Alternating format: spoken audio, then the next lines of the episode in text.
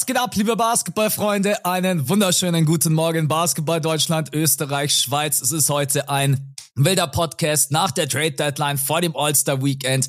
Wir nehmen heute schon am Sonntag auf, kurz vor dem Super Bowl. Es ist heute irgendwie alles wild und irgendwie haben wir beide extrem gute Laune mitgebracht, habe ich gerade schon gemerkt, oder? Ja, der eine ist unglaublich ausgeschlafen, der andere ist am Limit, aber ist genau in dieser perfekten Situation, wo es einem noch so richtig gut geht, wo die Euphorie noch mal richtig kickt, bevor man dann komplett einschläft. Also, ich habe die Nacht durchgemacht. Max hat sich Max hat sich gut ausgeschlafen und ich glaube, wir haben beide äh, ja richtig gute Laune deswegen mitgebracht und das ist auch ein geiler Pot heute. Also wir haben All-Star heute mit dabei, wir haben noch mal ein bisschen Trade Deadline Stuff dabei, wir haben die Contender dabei, wir haben das Starting Five dabei. Also es wird heute glaube ich schon geil. Auf jeden Fall. Ja, Trade Deadline liegt hinter uns. Wir haben am Samstag einen fetten Patreon-Pod rausgeballert. In der Zwischenzeit mhm. ist aber schon wieder ein bisschen was passiert. Darüber haben wir beide noch gar nicht geredet. Dinwiddie wird zu den Lakers gehen, wurde von den Raptors gewaved und äh, Kyle Lowry wird ja yes. auch von den äh, yes. Hornets gewaved und geht zu den 76ers. Also da reden wir heute auch noch mal ganz kurz drüber. Äh, Dennis ist mittlerweile auch in äh, Brooklyn angekommen, sieht auch gar nicht so unglücklich aus, wie der ein oder mhm. andere das vermutet hatte. Und ansonsten ist, glaube ich, nicht mehr. Ja, es gab schon die ersten Debüts. Gafford hat gespielt, PJ Washington, ne, das war das Samstagsspiel. Ich habe okay, Luca dachte sich, ja geil, ich habe neue Spielzeuge, gönn ich mir einfach mal ein bisschen. Ey, ich habe dieses Spiel gerade gesehen in der mhm. Reaction. Ich habe heute Nacht zwei NBA geguckt, aber ich habe äh, das Spiel nicht geguckt. Ich habe die ganze Zeit äh, Suns gegen Warriors geguckt, was auch ein krankes Spiel war, mit einem Steph Curry Game Winner. Und ich habe dieses Mavs-Spiel jetzt gerade in der Reaction gesehen und ich bin noch nie so ausgerastet. Wirklich, mhm. die sind so geil, die neuen Mavs. Und äh, wir haben es ja am Samstag auch gesagt, die haben einfach den, die perfekte Trade-Deadline gemacht. Die haben sich Größe geholt, Physis geholt, ein bisschen Erfahrung geholt auf der 5, Shot-Blocking und die haben das wirklich gegen dieses Thunder-Team, was ja das Beste vielleicht im Osten, äh, sorry, im Westen gerade ist, haben die das einfach sowas von zelebriert und die so auseinandergenommen, Rekord aufgestellt für die meisten Punkte in einem Viertel in der Mavs-Geschichte. Das ist krank, wie die Mavs gerade aussehen, wirklich. Ja, also ich bin auch, umso länger die Trade Deadline zurückliegt, sage ich, die Maps haben einfach alles richtig gemacht. Weil ja. klar, diese First-Round-Picks, egal. Alleine schon, wie man, drauf. alleine schon, wie man gesehen hat, wie glücklich Luca ist. Und ja. selbst, und selbst wenn Doncic sagt, okay, ich möchte hier weg, Doncic wird niemals sagen, ich lehne meine äh, Player Option ab und gehe in die Free Agency. Nein, der wird seinen mhm. Supermax unterschreiben von fünf Jahren und keine Ahnung, 480 Millionen US-Dollar, was weiß ich denn. Äh, und, dann wird, und dann wird er getradet. Und dann wird er getradet. Ja. Und das Trade-Paket, aber das lassen sich die Mavs dann richtig schmecken, wenn es dazu kommen sollte. Keine Ahnung, da sind dann 20 First-Round-Picks. Vielleicht äh, bereiten sich ja auch die Thunder darauf vor. Who knows? wir, alle, wir, alle, wir alle wissen es nicht. Nee, Buddy Hield hat sein Debüt gegeben, habe ich jetzt aber auch gerade bloß die Statline gesehen. Die, das Mavs-Spiel habe ich gesehen auch sehr, sehr stark gespielt.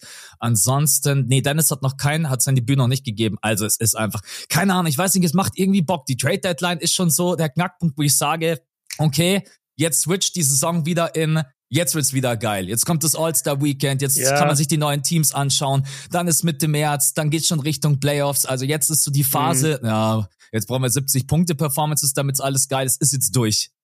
Ja, ich bin, ich bin voll bei dir. Also der Januar war dank der 70 Punkte Performances und der vielen Beat Storylines irgendwie dieses Jahr viel erträglicher als normalerweise. Also ich finde, ich habe die NBA da viel intensiver verfolgt als sonst im Januar. Aber du merkst schon, dass die Trade Deadline jetzt so einen geilen Push gegeben hat. Viele Teams, wie jetzt zum Beispiel die Mavs, die einfach halt mit so einem ja, mit einem neuen Spirit einfach auch in die letzten Saisonspiele dann gehen. All-Star Break wird geil. Wir haben Wemby in der Skills Challenge dabei. Lauter so wilde Sachen einfach. Das, ja, ich habe richtig, ich habe richtig Bock aktuell auf die NBA. Und das Geile ist halt auch, es wird so spannend wie nie. Also dieses Playoff-Rennen, nicht mal nur darum, wer geht in die Playoffs und Play-ins, sondern auch wie wird sich die, äh, die wie werden sich die Seeds anordnen. Mhm. Wer spielt gegen wen in der ersten Runde? Da kannst du ja wirklich die krassesten Matchups bekommen. Also du kannst irgendwie in der ersten Runde einfach die, die Lakers gegen die Thunder vielleicht haben oder so. Das wäre so, so geiler ja, Basketball. Ja. Wirklich. Ich, ich freue mich total einfach gerade, ähm, dass wir so eine geile NBA-Saison haben, ja. Okay, dann würde ich sagen, weil wir so viel Programm haben, gehen wir rein mhm. mit der Starting Five, weil wir haben da noch die Contender, yes. wir haben noch Dinwiddie und Kyle Lowry und äh, weiß ich nicht, ob wir dann vielleicht auch irgendwie, ich weiß nicht, ob Björn da was mitgebracht hat, Super Bowl, ob wir da kurz unsere geilen Expertentipps abgeben. Ja, doch, pass auf, das machen wir gleich am Anfang, weil du es jetzt eh schon vorgeschlagen hast. Und zwar ganz, ganz easy Frage, wer gewinnt den Super Bowl? Äh, ja, ihr wisst jetzt sowieso schon, also für ja, euch ja, ist genau. nicht mehr so relevant, aber hau mal Expertenmeinung raus. Warte, Glaskugel, Glaskugel, Glaskugel, äh, Chiefs. Ja, ich, sag, ich, ich glaube irgendwie jeder, also gefühlt ist jeder bei den Chiefs, in meinem Umfeld auf jeden Fall. Ich bin auch bei den Chiefs. Ich glaube einfach, dass Mahomes ich kann gar nichts sagen. Ich kann nicht mal im Vergleich sagen, zu den 49ers ist Mahomes besser oder schlechter. Ich, ich glaube einfach, dass Mahomes äh, ein absoluter Killer ist und ich habe den schon das eine oder andere mal im Super Bowl gesehen und ich mag die Chiefs irgendwie. Deswegen, ja, ich gehe auch mit den Chiefs. Ja, ich, äh, ja. ich bin gespannt. Also sollte er es geschafft haben, müssen wir schon ein bisschen über die Vergangenheit, dann wäre es schon krass, weil äh, ja, er ist halt noch verdammt jung und hätte dann, ja, glaube genau. ich, schon seinen dritten Super Bowl-Titel, wenn ich mich nicht täusche. Und das wäre schon das wäre schon krass. Also deswegen, ich sag einfach Chiefs. Aber hey, Leute, ich ja. habe wirklich keine Ahnung. Ihr seid da draußen mehr Experte als wir. Das sind einfach ja. unsere Laien-Tipps. Wird auf jeden Fall geil. Wo guckst du? Guckst äh, du zu Hause? Nee, ich bin auf so eine Super Bowl-Party eingeladen ne, mit ein paar Leuten. Da hat aber auch okay. keiner Plan. Genau. Okay. Also deswegen äh, wird, ja. wird, das, wird das ganz entspannt. Und äh, aber ich freue mich einfach drauf. Ich mag, ich mag einfach dieses Event. Und mhm. das ist es ist einfach krass, weil das kann halt auch jemand anschauen, der mit dem äh, mit Football vielleicht gar nichts zu tun hat. Also ich ja. meine, ich kenne jetzt schon die Regeln, also ich muss sagen, da bin ja, ich schon ja. komplett drinnen, aber ich kenne halt nicht die ganzen Spieler. Ja, und mhm. trotz allem ist es geil, die Leute kommen irgendwie zusammen, snacken ein bisschen was, quatschen, tauschen sich aus. Im Optimalfall kriegst du irgendwie ein geiles Spiel. Man muss natürlich sagen, dass es für neutrale Fans dann immer geiler ist, wenn es offensiv ein Spektakel ist. Wenn das jetzt irgendwie ein Defensivfest äh, sein sollte, dann ist es halt nicht so geil zum Angucken. Und dann mit der Halbzeitshow, dies, das und jenes. Also ich feiere mhm. das. Ich mag das. Super Bowl ist einfach ein saugeiler Tag im Jahr. Yes, auf jeden du schaust Fall. mit der Family, oder? Wie jedes Jahr. Ich schaue mit der Family und ich schaue im Kino, wie jedes mhm. Jahr. Und das ist immer geil, auf der großen Leinwand sich das anzugucken. Kino ist die ganze Nacht offen. Du kannst dir down Popcorn holen. Das ist richtig geil. Ja, ja habe ich auch schon mal gemacht, Leute, kann ich echt empfehlen. Also im Kino mhm. zu schauen ist, ist geil. Vor allen Dingen auf dieser großen Leinwand. Ja, das macht schon Bock. Okay, nächste Frage. Ich habe ja angekündigt, dass ich jetzt öfter mal Start Bench Cut mitbringe und auch nicht nur mit Spielern, sondern auch mit Ideen, die ich habe. Mhm. Und ich hatte jetzt einfach so ein paar wilde Ideen. Ich bin heute irgendwie in so einer Stimmung. Pass auf, Start Bench Cut. Wir holen uns eine Vier-Punkte-Linie in die NBA. Danks zählen doppelt und für Turnover wird den Punkt abgezogen. Oha, welche Idee startest du, benchst du und welche fliegt komplett raus? Krass, ey, der Björn, ey. Also vor allen Dingen das mit äh, Dunks zählen zwei, äh, zehn doppelt, hast du gesagt, ja, oder? Ja, ja. Und Turnover wird dir ein Punkt abgezogen. Das bedeutet, wenn jemand dankt, bekommt er vier Punkte. Also quasi yes, wie von. Yes. Ey, Alter, das würde halt das komplette Spiel auf den Kopf stellen, gell? Ja. Im Optimalfall führst du beides ein, vier Punkte Linie und Danks zählen, weil da musst du nämlich irgendwie Boah. Ey, dann sagen alle nur noch, also alles in der Mitte, keine Defense mehr, scheiß auf den Bereich Mitteldistanz, interessiert uns gar nicht. Wir brauchen ja, drei. ja, die, das, das Spiel verändert sich total. Ja. Mm. Dann, muss Chris, dann muss Chris Paul wirklich endlich retiren. Das weil stimmt. dann bringt dir die Midrange gar nichts mehr. Und der Marty Rosen kann auch direkt seine Schuhe an den Nagel hängen und sagen, okay, die Karriere ist ja. offiziell, äh, ist vorbei. Wobei der Rosen könnte auch noch danken, vielleicht hier und da mal. Das, Im das stimmt. Ja. Äh, ich finde alle Punkte voll geil. Äh, Turnover kriegst du einen Punkt abgezogen, gell? Ja, ja. Okay, dann wären die Warriors auf jeden Fall hätten ein richtig fettes Problem. Warriors hätten nur einen Titel in den letzten zehn Jahren. ähm, pass auf, Start, Bench, Cuts. Also Starts, ich, ich weiß nicht, wahrscheinlich auch, weil es irgendwie am ehesten passieren könnte, die Vier-Punkte-Linie. Das mhm. ist schon mhm. immer mal wieder auch als Thema aufgekommen. Äh, Würde ich das starten, dann und Dank zählt doppelt, das wird niemals passieren, das ist komplett irre. Ey, was glaubst du, was da plötzlich in der Liga los ist? Rudy Gobert ist plötzlich ein Top-5-Spieler in der Liga. Stimmt, äh, das, deswegen würde ich das wahrscheinlich cutten. Aber das mit dem Turnover finde ich extrem geil, dass man einen Punkt abgezogen bekommt. Das habe ich auch noch nie gehört. Deswegen mhm. würde ich sagen, starten, Vier-Punkte-Linie, äh, benchen, Turnover, Punkteabzug und cutten. Äh, beim Dank kriegst du doppelt so viele Punkte. Das wäre ja. mein, äh, meine Reihenfolge. Okay, also die Dunks cutte ich auch. Ich glaube, das ist am Ende Quatsch und du veränderst irgendwie das Spiel auf eine komische Art und Weise, dass dann Dunks viel zu wichtig werden und ja, alle versuchen ja. nur noch zu danken. Es wäre mega spektakulär, aber es wäre auch irgendwie ein komisches Spiel dann, glaube ich. Nee, also ich bin, äh, ich würde die Turnover tatsächlich starten. Ich fände das einfach als Experiment mega geil. Und du hättest diese ganzen Guards, die dann ultra auf den Ball aufpassen müssen, weil sie sonst ihrem Team immer einen Punkt kosten. Das finde ich halt nice. Mhm. Ähm, und die vier, die vier Punkte Linie würde ich benchen. Das ist eine Idee, die schon sehr lange im Raum steht. Ich glaube, am Ende wird sie aber nie kommen, weil es einfach unnötig ist. Also, wo willst ja. du die denn machen? So an die Mittellinie? Das macht ja irgendwie keinen Sinn. Und nicht, dass die ja auch nicht noch mal irgend, sorry, dass ich dich unterbreche, du könntest ja auch nicht noch mal einen weiteren Halbkreis ziehen, weil an der Ecke geht's ja nicht weiter. Genau, das heißt, du äh, könntest gar keine Corner-Vierer werfen. So, mhm. sorry, PJ Tucker der nächsten Generation, dich brauchen wir dann nicht. Also das, das geht alles gar nicht. Und äh, ja, du, du hättest dann voll das hässliche Spiel, weil alle immer schon ab der Mittellinie werfen würden, hinter ja. dieser scheiß Vier-Punkte-Linie. Oh Gott, ey, bitte. Ja, nee, deswegen. Also ich glaube, die kommt nicht. Ähm, aber ja, das mit dem Turnover finde ich witzig und mhm. könnte man mal ausprobieren. Genau. Ja. Geile okay. Idee. Dankeschön. Ähm, nächste Frage ist total subjektiv. Frage ich dich bestimmt auch immer mal wieder. Also manche Fragen wiederholen sich auch in der Starting Five.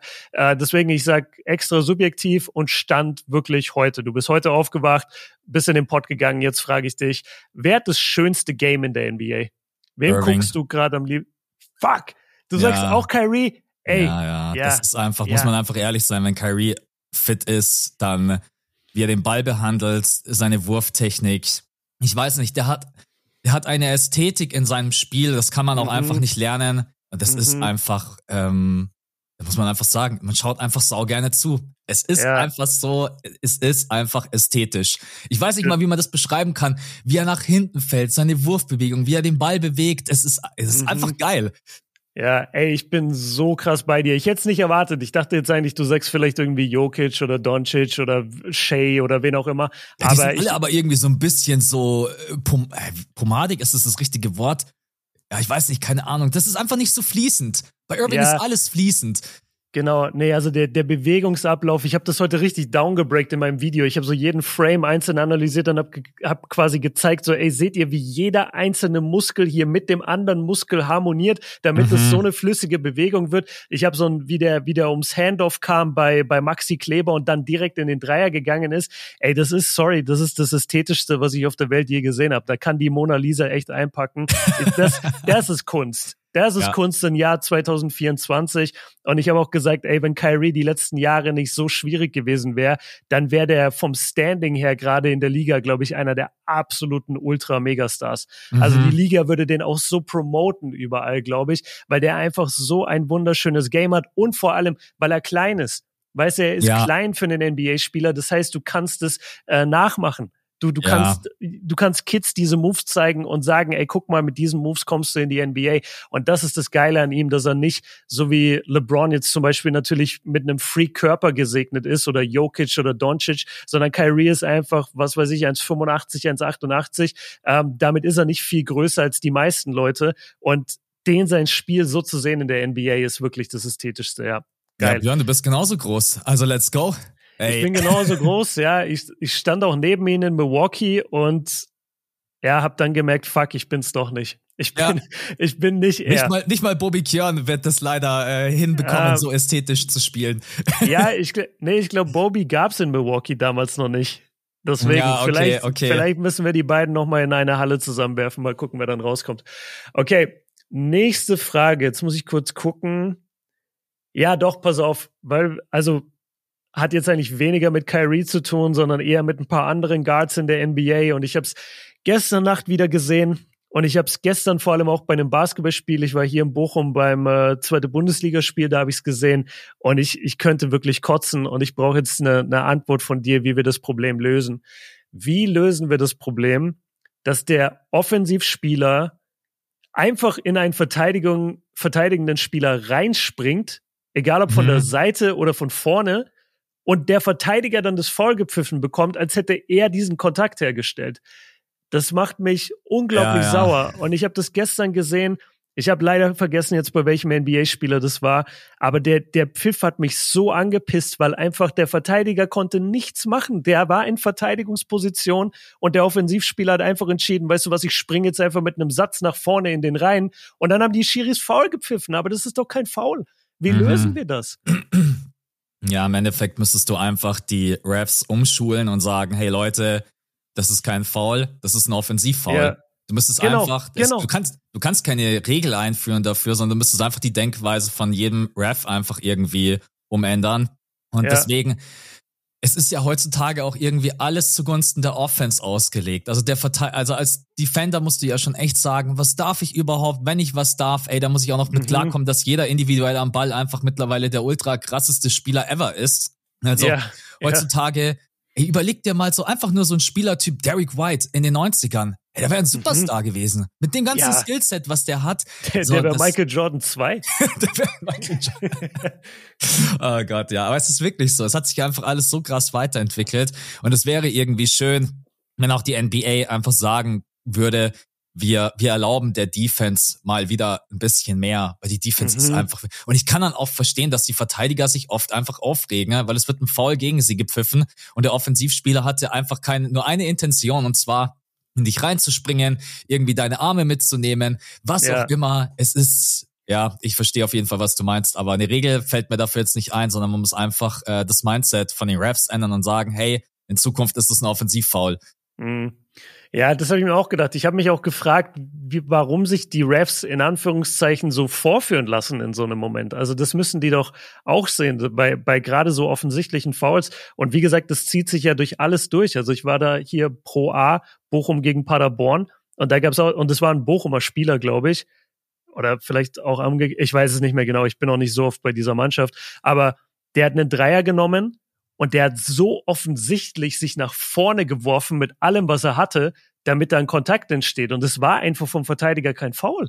Mhm. So, das ist, das ist eine richtige Katastrophe. Aber ich, ich bin schon bei dir. Die Refs natürlich haben da immer das Problem. Die sehen das auch in Echtzeit. Die müssen jedes Mal entscheiden, okay, war das jetzt vom Offensivspieler oder vom Verteidiger? Dann gibt's halt bestimmte Regeln, so, ey, ist die, ist die Hand irgendwie am Arm beim Wurf? Ja, dann ist es halt ein Foul. Das ist ja. ganz schwierig. Und ähm, zum Beispiel gestern war auch noch, äh, wie gesagt, Warriors gegen Suns und da gab es eine Sequenz, da ist Booker zum Korb gegangen, hat einen Eurostep gemacht, hat dabei den Arm, glaube ich, von Draymond Green oder von irgendwem halt so quasi hat selber in den Arm reingeschlagen. Die Schiris haben nichts gepfiffen und Booker ist komplett ausgerastet und hat gesagt, das war doch ein Foul, das war doch ein Foul. Mhm. Ja, ja, also und und es ist ja Kontakt da, es ist Kontakt am Arm da. Also ich ich beneide die Refs nicht um diese Situation, aber man muss da echt irgendwas ändern. Und ich, ich mag deinen Punkt einfach zu sagen, ey, die Refs müssen ein bisschen weniger oder insgesamt das Regelwerk der NBA muss ein bisschen weniger für die Offensive ausgelegt werden, weil wir sind jetzt mittlerweile dabei, dass Teams regelmäßig 40 Punkte im ersten Viertel machen, dass Teams regelmäßig 130, 140 Punkte in der regulären Spielzeit machen. Also ich glaube, mit 10, 15 Punkten weniger pro Spiel sind wir auch noch gut mit der Offensive dabei. Und dann haben wir aber nicht so komplett bescheuerte Calls, oder? Ja, ja, auf jeden Fall. Vor ein paar Tagen, Leute, hat Jeremy Grant, glaube ich, 49 Punkte gemacht. Ich sag euch ganz ehrlich, es hat, es hat kein Mensch, Geil. auch ich Geil. nicht, darüber geschrieben. Kein Post auf Twitter, auf Instagram, ah. auf Threads, egal wo. Es hat mhm. niemanden gejuckt. Ey, das ist so krass. Ich hab's nicht mal mitbekommen. Ich gucke jede Nacht so viel NBA, ich hab's nicht mal mitbekommen. Genau richtig. Und das ist wirklich schon so der Punkt, wo ich mir dachte, okay, wir sind wirklich auf einem Level angekommen, wo wir alle mal wieder runterkommen müssen. So 49 Punkte. Ja, also interessiert yeah. mich. Erst selbst wenn Jeremy Grant ist für die Blazers, normalerweise sollte das ein Bericht wert sein. Aber ich bin dann auch davor gesessen, hab mir gedacht, ja, wenn ich das jetzt poste, nee. wen, interessiert, wen interessiert das hier? Ja. Ja, ich find's witzig, wie du so über, wie du so über Jeremy Grants äh, Leistung so entschieden hast. So, nee, nee, kein ja. Bock. Ja, Mann, ey, ganz, ah oh Gott. Ja, es ist krass, aber Björn spricht hier wirklich einen guten Punkt an. Also der Defense muss einfach mal wieder ein bisschen geholfen ja. werden. Das ist schon in der NBA einfach krass. Ja, also Adam Silver, es wird Zeit zu reagieren. Komm, wir also wir alle, brauchen hier Podcast. Abzug für Turnover, wieder mehr, ja. äh, dass die Defense wieder mehr äh, machen darf, äh, Offensivfouls genau. gegen Spieler, Und die an, andere reinspringen. Und wir brauchen einen gesunden Kyrie. Genau, richtig. Der, der einfach mal eine Saison durchspielt. Okay, nächste Frage. Wir haben jetzt die Trade Deadline gesehen. Wir beide sprechen auch gleich über unsere Contender. Ich hätte gerne von dir dein Top Underdog Finale. Also zwei Teams, die jetzt keiner wirklich auf dem Schirm hat, wo du aber sagst, ey, ich würde es schon beiden vielleicht zutrauen, dass sie in die Finals kommen. Und einfach mhm. nur so, oder, oder vielleicht einfach dein Wunsch, dein, dein Wunschfinale. Du kannst jetzt sogar die Warriors nehmen, wenn du sagst, ey, ich will einfach Steph in den Finals sehen. Was ist dein Wunschfinale, mit dem jetzt, wo vielleicht Teams drin sind, mit denen die Leute weniger rechnen? Also ich würde tatsächlich bei diesem Underdog bleiben, weil mein Wunschfinale ist irgendwie so offensichtlich. Äh, mhm. Es wäre halt Clippers gegen Celtics aktuell. Also das okay. ist halt einfach das, was ich mir sehr, sehr wünsche. Aber Underdog finde ich extrem spannend. Ja, warte, aber was ist ein Underdog? Sind die Knicks ein Underdog? Ey, wir sind heute zu krass auf einer gleichen Wellenlänge. Ich habe im Osten auch die Knicks gepickt. Ich finde schon, dass die Knicks ein Underdog sind. Sie haben ein saugeiles Team, aber ich würde sagen, so, wenn es wirklich alles zusammenläuft, dann äh, dann würde ich sagen Conference Finals, aber Underdog in die Finals zu gehen und den Titel zu gewinnen, das ist schon Underdog-Take, finde ich. Deswegen. Safe. Und sie haben ja. auch noch nichts bewiesen. Also ich glaube, wir sind uns alle einig, dass das Talent, was sie jetzt haben, vor allem noch mit Bogdanovic dazu, da sind wir uns, glaube ich, einig, dass sie einfach eins der stärksten Teams sind im Osten. Aber ja. sie haben ja noch nichts aufs Parkett gebracht, alle zusammen. Und das dann in den Finals wirklich zu sehen, das wäre schon eine Underdog-Performance, ja. Ja, direkt dahinter hätte ich dann die Cavs, ich finde auch die Cavs sind so ein Underdog-Team, ja, die, die, gewinnen aktuell. Die glaube ich gar nicht. Alles, ich muss aber auch dazu sagen, mir fehlt bei den Cavs auch so ein bisschen, ich, ich weiß auch nicht warum, Leute. Vielleicht sind das auch einfach die Gegner gewesen über die letzten drei Wochen, aber die Cavs spielen einfach guten Basketball, das muss man auch einfach ehrlich sagen. Aber ich gehe mit den, ich gehe mit den Knicks und in der Western Conference äh, vielleicht bin ich da auch gerade ein bisschen biased. Die Mavs? Ach, okay, Leute, das wird ein langweiliger Podcast heute. Wir sind uns in allem einig. Ich habe auch gegen Mavs. Nix, ich, oder? Ich habe Mavs nix. Es wäre so ein krank geiles Finale. Mhm. Das stimmt. Das sind zwei Märkte, die ziemlich geil sind. Vor allen Dingen auch für den, also für Deutschland wäre das ja äh, Oberbarber, mir fällt gerade kein anderes Wort Oberbarber. ein. Ja, Oberbarber. Weil, ey, hier gibt's so viele Knicks-Fans, generell New York-Fans und Dallas hat hier auch so einen großen Markt wegen Luka Doncic und wegen Dirk Nowitzki. Also das wäre quasi international auch einfach ein geiles Matchup. Also das, ey, das finde ich als Underdog Finals Matchup richtig geil. Mavs, Knicks, ja. also da bin ich sofort mit dabei. Ja, und überleg mal, was wir da auch für Games sehen würden mit Brunson, da hast du ja noch die ganze Dynamik drin, dass Brunson irgendwann von den Mavs gegangen ist zu den Knicks, um da sein eigenes Team aufzumachen. Dann hast du Kyrie, den wir seit Ewigkeiten nicht auf dem Level performen haben sehen, der hoffentlich spielen würde. Mavs nochmal besser ausgestattet. Dabei, mit dabei. dabei. genau, die, die beiden Jungs, die nicht bei Olympia dabei waren, können sich ja, dann Mann. in den Finals battlen. Ja, ey, das wäre das wäre überragend. Okay, ja. Was wäre dein äh, Wunschfinale? Also das ist jetzt das Underdog-Finale. Hast du ein Wunschfinale? Mein Wunschfinale im Moment auf jeden Fall die Celtics. Mhm. Und im Westen, ich mag deinen Clippers-Pick, aber ich, ich bin ganz ehrlich, ich bin der letzte Idiot, der immer noch an die Lakers glaubt, aber ich habe die Lakers.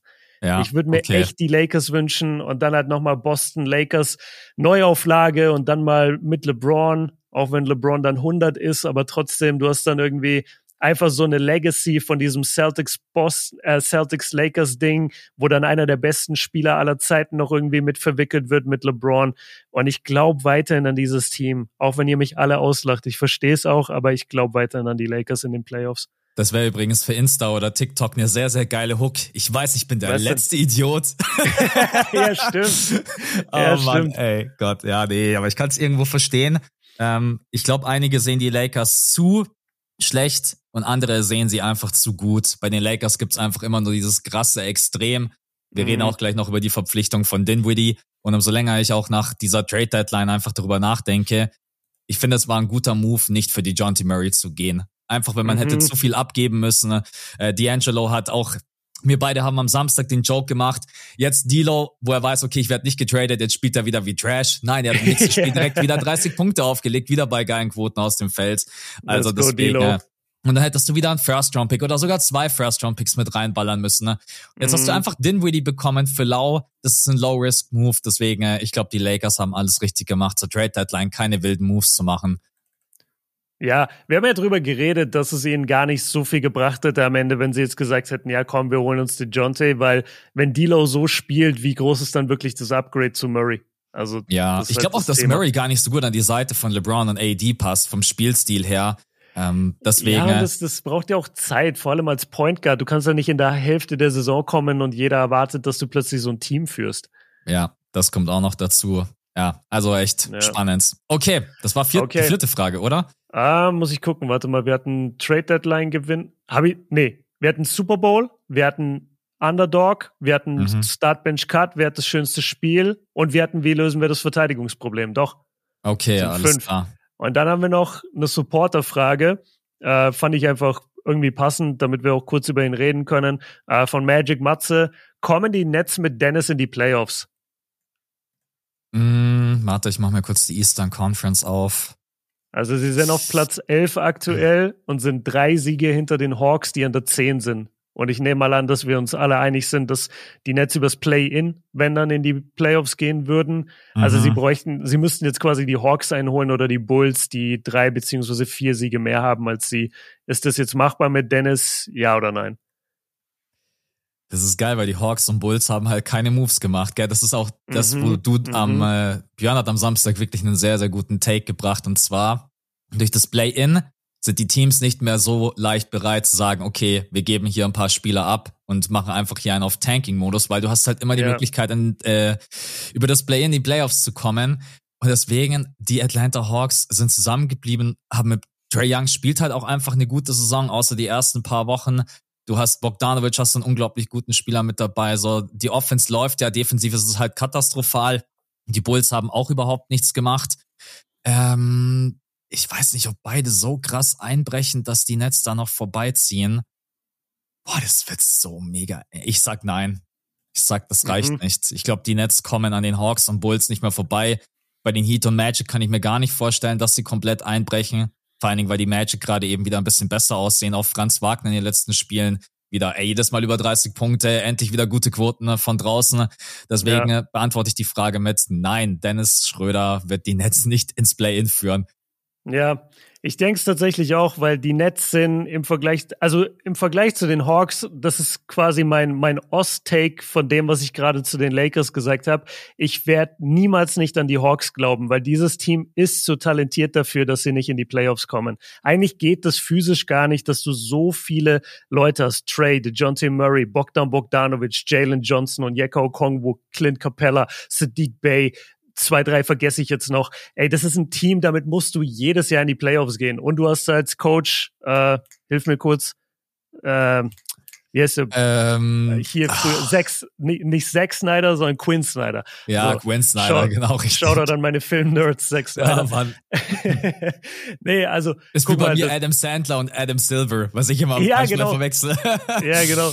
Nee, also die, die Hawks sind zu talentiert und also ich glaube auch, nachdem die Bulls keine Moves gemacht haben, die wären ja jetzt blöd, einfach alles wegzuwerfen, weil der Draft dieses Jahr ist eh nicht stark, das hören wir die ganze Zeit. Ähm, warum nicht einfach ein oder zwei Play-in-Games mitnehmen und versuchen, in die erste Runde zu kommen? Weil auch wenn du in der ersten Runde wahrscheinlich weggehauen wirst, Playoff-Spiele sind einfach zusätzliche Verdienstmöglichkeiten für NBA-Teams und jede Mannschaft hätte gerne eine Playoff-Serie, in der sie spielen kann. Deswegen, ich, ich glaube, die Bulls und die Hawks gehen beide dafür und dann sehe ich einfach nicht, dass die Nets mit ihrer Zusammenstellung da groß gegen anhalten können oder mehr Siege sammeln können als Bulls und Hawks. Das sehe ich einfach nicht. Ja, das glaube ich auch. Deswegen für Dennis, ja, spielerisch ändert das wenig bis kaum was für ihn. Das Einzige, dass er vielleicht halt eventuell wieder starten darf, aber auch da muss er halt erstmal sich beweisen. Ben Simmons ist jetzt auch genau wieder zurück. Lustigerweise, ja. Äh, ja. wenn Dennis getradet wurde, aber ja. Und er ist gar nicht so scheiße, Ben Simmons. Ja, es, er muss halt einfach mal irgendwie gesund bleiben. Aber bei Ben hast du immer das mhm. Gefühl, der spielt fünf Spiele und dann hat er wieder irgendwas. Das ist ja, halt, ja. Das stimmt leider. Aber okay, das ist ein anderes Thema. Dann sind wir durch, oder? Das war die Starting Five, yes. Yes, also sehr, sehr nice. Vor allen Dingen das mit Start-Bench-Cuts. Also da ist Björn gerade eben an seinem Peak, in seiner Prime. Meiner Podcast-Prime. Ja, Übrigens, äh, Adam Silver äh, verlängert auch seinen Vertrag. Das ist jetzt zwar schon wieder ein paar Wochen her, aber ich glaube irgendwie bis 2030 oder irgendwie sowas. Also mhm. wird weiterhin der Commissioner der NBA bleiben. Ja, ich glaube, der ist auch. Ey, das wäre eine geile. Was? Wie alt ist Adam Silver? Was glaubst Boah. du? Ich schätze. Oha, da wäre ich nicht drauf gekommen. Warte. Also ich finde, der sieht aus so wie Mitte 40. Mhm. Das habe ich jetzt und, auch gedacht. Und dann, wenn du sagst, das hättest du nicht gedacht, dann ist der wahrscheinlich so 55 oder so. Der ist 61. Der ist 61. Was? Niemals. Ja. Hast du aus Versehen Adam Sandler gegoogelt? Nein, habe ich nicht gegoogelt. Ich habe Adam Silver gegoogelt, 25. April 1962, Alter 61 Jahre. Krass. Im, im Leben nicht. Google lügt. Ja, ja Google lügt. Das kann nicht also, sein. Da hat Alter. sich der Mann auf jeden Fall gut, gut gehalten, würde ich behaupten. Ja. Und das ja. bei so einem stressigen Job, wo dir dauernd irgendjemand auf die Nerven geht. Ja. ja. Und du ständig, und du ständig Draymond zu irgendwelchen Seminaren fahren musst. Oh mein Gott, ja. Das ist auf jeden Fall. Okay. Ey, das, das wäre übrigens noch eine Zusatzfrage in der Starting Five. Lass das vielleicht mal kurz ansprechen. Lernt Draymond noch oder legt das jetzt extra drauf an? Weil der hatte jetzt schon wieder ein paar Aktionen, seit er wieder da ist, wo ich mir denke, das kann wirklich nicht dein Ernst sein. Also ich finde, er wird teilweise schlimmer obwohl mhm. jetzt das Mikroskop so krass auf ihm drauf ist. Er, er kommt einfach nicht drauf klar, ne? Also er, er rastet immer wieder aus und das, ja. ich habe Draymond so viele Jahre verteidigt und gefeiert und ich glaube du auch. Aber manche, mittlerweile sehe ich manche Aktionen, wie er, ich glaube, da gab es eine Situation, da sollte er AD absichtlich faulen. Er, der hat AD fast auf den Boden geschlagen. Dann mhm. hatte er gestern eine Aktion mit Nurkic, wo ich mir dachte, sag mal, was ist denn mit dir schon wieder? Ähm, dann hat er nach dem Spiel Kevin Durant plötzlich voll getrashtalkt, aber so richtig eklig von der Seite. Also ich, ich, ich verstehe es nicht und ich kann ihn einfach irgendwie nicht mehr in Schutz nehmen. Das macht gar keinen Spaß mehr, irgendwie Fan davon zu sein, weil es einfach so, das sind so uncoole Moves, die er macht, finde ich. Ja, ich muss auch irgendwie sagen, durch Clay Thompson und durch Draymond, die Sympathie für die Warriors ist die letzten eineinhalb Jahre so echt gesunken. Also es ist mhm. Es ist noch ganz, ganz viel Stephen Curry, weil es halt einfach einer meiner, ja, einer meiner absoluten ja. Lieblingsspieler ist. Und Draymond hat das einfach in seiner Persönlichkeit verankert. Diese Sperre, diese Wochen, das hat nichts gebracht. Da bräuchtest du einfach wahrscheinlich ein, zwei Jahre. Das ist einfach ja. ein, ein sehr, sehr impulsiver Mensch, was ja auch gar kein Problem ist. Ja, es gibt impulsive Menschen, aber da musst du ihm halt irgendwie beibringen, auf dem Feld das irgendwie zu kontrollieren. Was der mhm. dann privat macht, ist dann ja, wobei, das ist dann nicht egal, weil privat gibt es nee. auch manche Spieler, die einfach komplett irgendwie äh, im Kopf blem blem sind.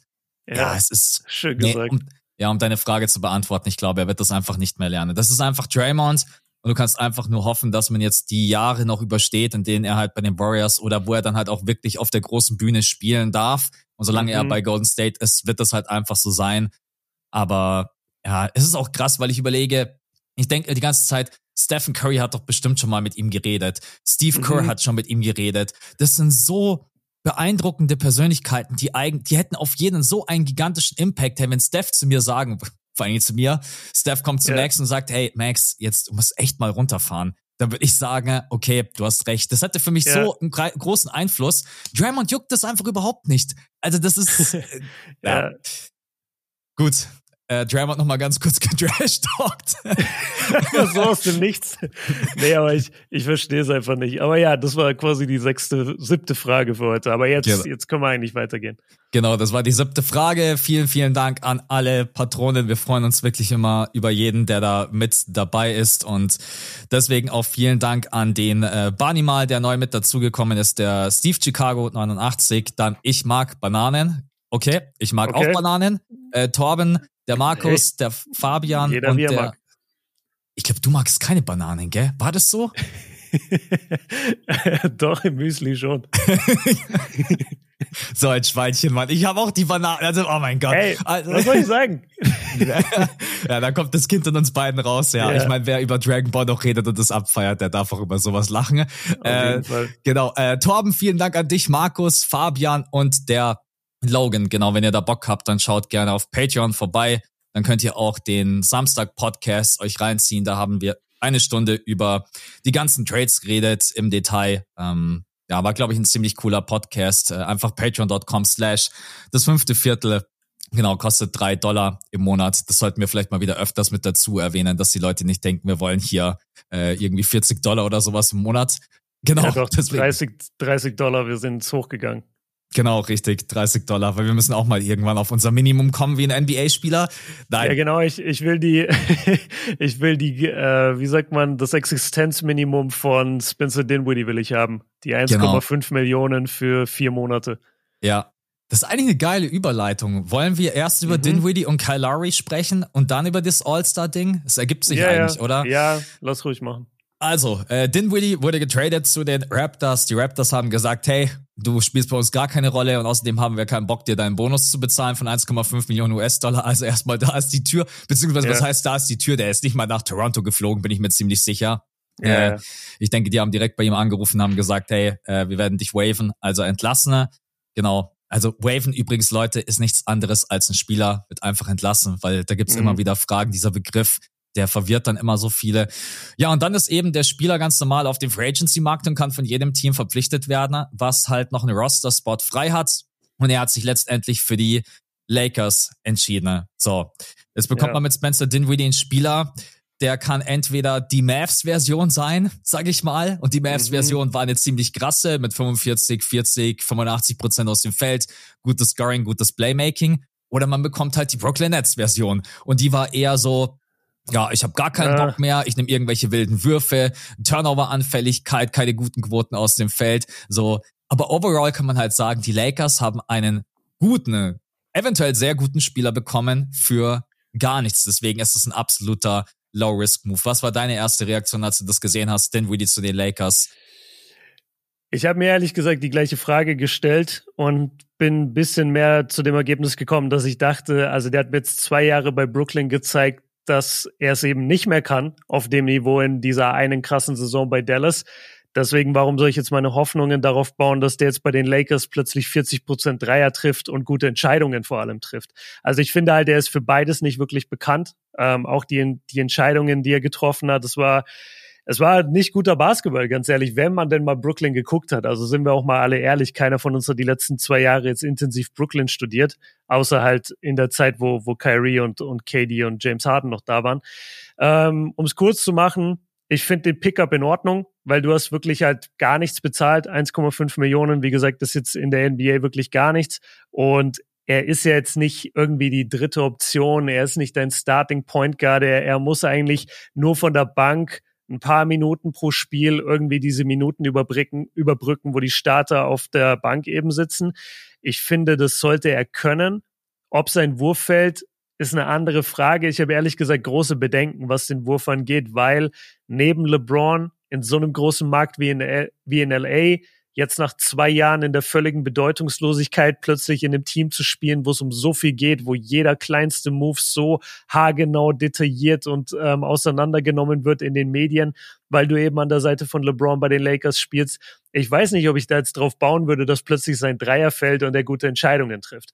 Aber ja. An sich vom Talent her, was er hat und was er uns über seine Karriere gezeigt hat, ja, klar, das ist ein guter Pickup, vor allem für das Geld. Und es ist wahrscheinlich am Ende der schlauere Move, äh, D'Lo behalten zu haben, DeJounte Murray nicht zu holen und jetzt mit Spencer Dinwiddie einen kleinen Backup zu haben. Und wenn es funktioniert, cool. Und wenn nicht, hast du eine Million in den Sand gesetzt.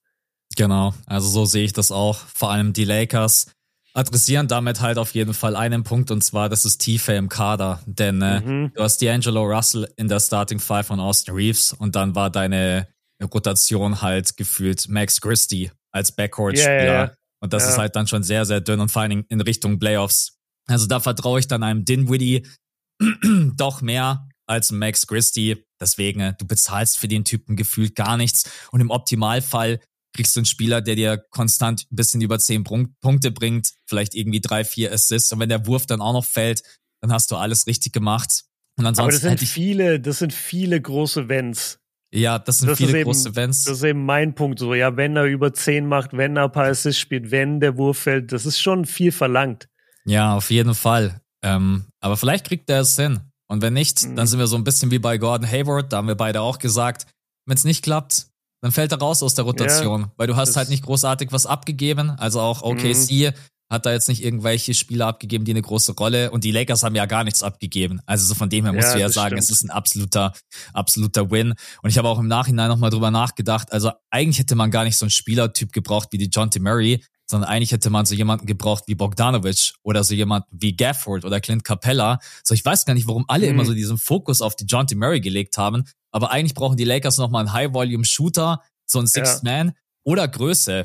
Weil immer, mhm. wenn ich mhm. mir Lakers-Spiele ansehe, dann denke ich mir, hey, das gibt's gar nicht, wie wenig Offensiv-Rebounds die auch holen. Deswegen mhm. wusste ja. gar nicht, warum immer das ein Thema war. Äh, und Dilo spielt in den letzten Wochen, muss man einfach sagen, wir beide, wir haben Dilo in der Vergangenheit ja auch immer kritisiert. Das ist offensiv einfach echt gut. Das sind gute Quoten ja, aus dem Feld. Er macht seine 25 bis 30 Punkte. Also deswegen, die Lakers haben da die Füße stillgehalten, haben keinen First-Round-Pick abgegeben, bekommen im Sommer noch einen weiteren First-Round-Pick mit dazu. Also man kann da drei First-Round-Picks dann auch auf den Tisch packen. Aber zuvor musst du sowieso erstmal die Frage beantworten, was macht eigentlich LeBron James? Das wird halt echt, äh, das wird spannend, weil ich ja. weiß nicht, wie happy LeBron James jetzt mit der ganzen Situation ist. Vielleicht postet er demnächst wieder irgendwie ein Sand-Emoji. Sanduhren. Ja, genau, ja. richtig. LeBron spielt immer im Sand.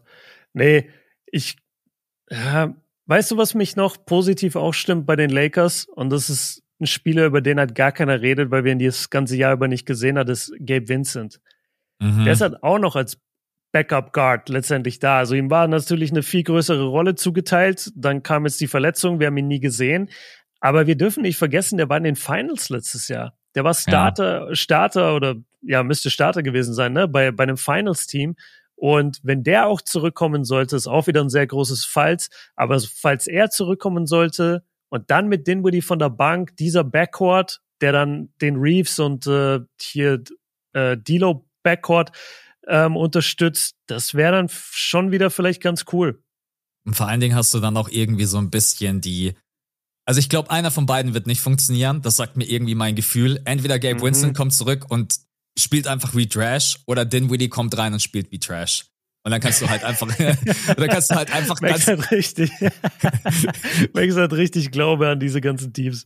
Ja, nein, aber dann kannst du halt einfach sagen, ja, okay, zumindest einer von beiden funktioniert und das ist dann unser Playoff Back, äh, Backup Point Guard. Mhm. Und du hast halt nochmal eine Alternative, muss man jetzt auch einfach nochmal sich hervorrufen im Gedächtnis. D'Angelo Russell war halt defensiv einfach nicht spielbar. Ab in den Playoffs, yeah. irgendwann ab der yeah. zweiten Runde. Und äh, dann hast du halt mit Dinwiddie auch nochmal eine Alternative. Dinwiddie ist jetzt auch nicht gerade der Elite-Verteidiger, aber ich glaube, er kann einen Ticken besser verteidigen auf Playoff-Niveau als äh, Russell. Ja, deswegen, das waren keine Big Moves. Ich glaube aber die Lakers an sich, wenn sie einfach mit ihrer besten Starting Five antreten, mit D'Lo, Austin Reeves, Vanderbilt, LeBron und AD und äh, die Bank funktioniert auch einigermaßen gut, sind sie gar nicht so schlecht. Sie sind letztes Jahr in die Western Conference Finals gegangen und trotz allem sage ich, es reicht nicht, um zu zu competen. Ich glaube, da fehlt einfach okay. so ein, zwei Pieces. Aber wir reden ja gleich sowieso noch äh, über die Contender. Yeah. Ja, wenn Björn die Lakers nicht mit dabei hat, dann äh, bin ich, wäre ich schon sehr, sehr überrascht. Aber das ist ein Thema für gleich. Also, den wir zu den Lakers haben wir dazu noch irgendwas? Ich bin fertig mit dem nee, Thema. Ich, nee, wir haben alles gesagt. Genau, dann machen wir weiter mit äh, Kyle Lowry. Auch der wurde oder wird gewaved und geht nach Philly. Das erste mhm. Mal in seiner Karriere ist er geboren in Philadelphia. Ich habe gedacht, er hat vielleicht schon mal irgendwann für die Sixers gespielt, aber ich habe vorhin reingeschaut. Nee, tatsächlich hat er das noch nie. Ja, äh, ja ich mach's kurz, Leute. Guter, guter Point Guard. Äh, wenn er den Dreier hochprozentig trifft, bringt dir ein bisschen Playmaking und seine geile, eklige Defense als auch einfach einer der besten, äh, wie sagt man, kannst du nicht sagen, Charger der Liga. Charge-Zieher. Ja, oh, ja doch. Also der, der hat da eine Kunst draus gemacht. Ja. Genau, richtig. Deswegen auch das ist ein absoluter Low-Risk-Move. Äh, bei den Sixers hängt sowieso alles von Embiid ab. Man braucht, die könnten mhm. jeden Spieler jetzt noch in der Free Agency signen.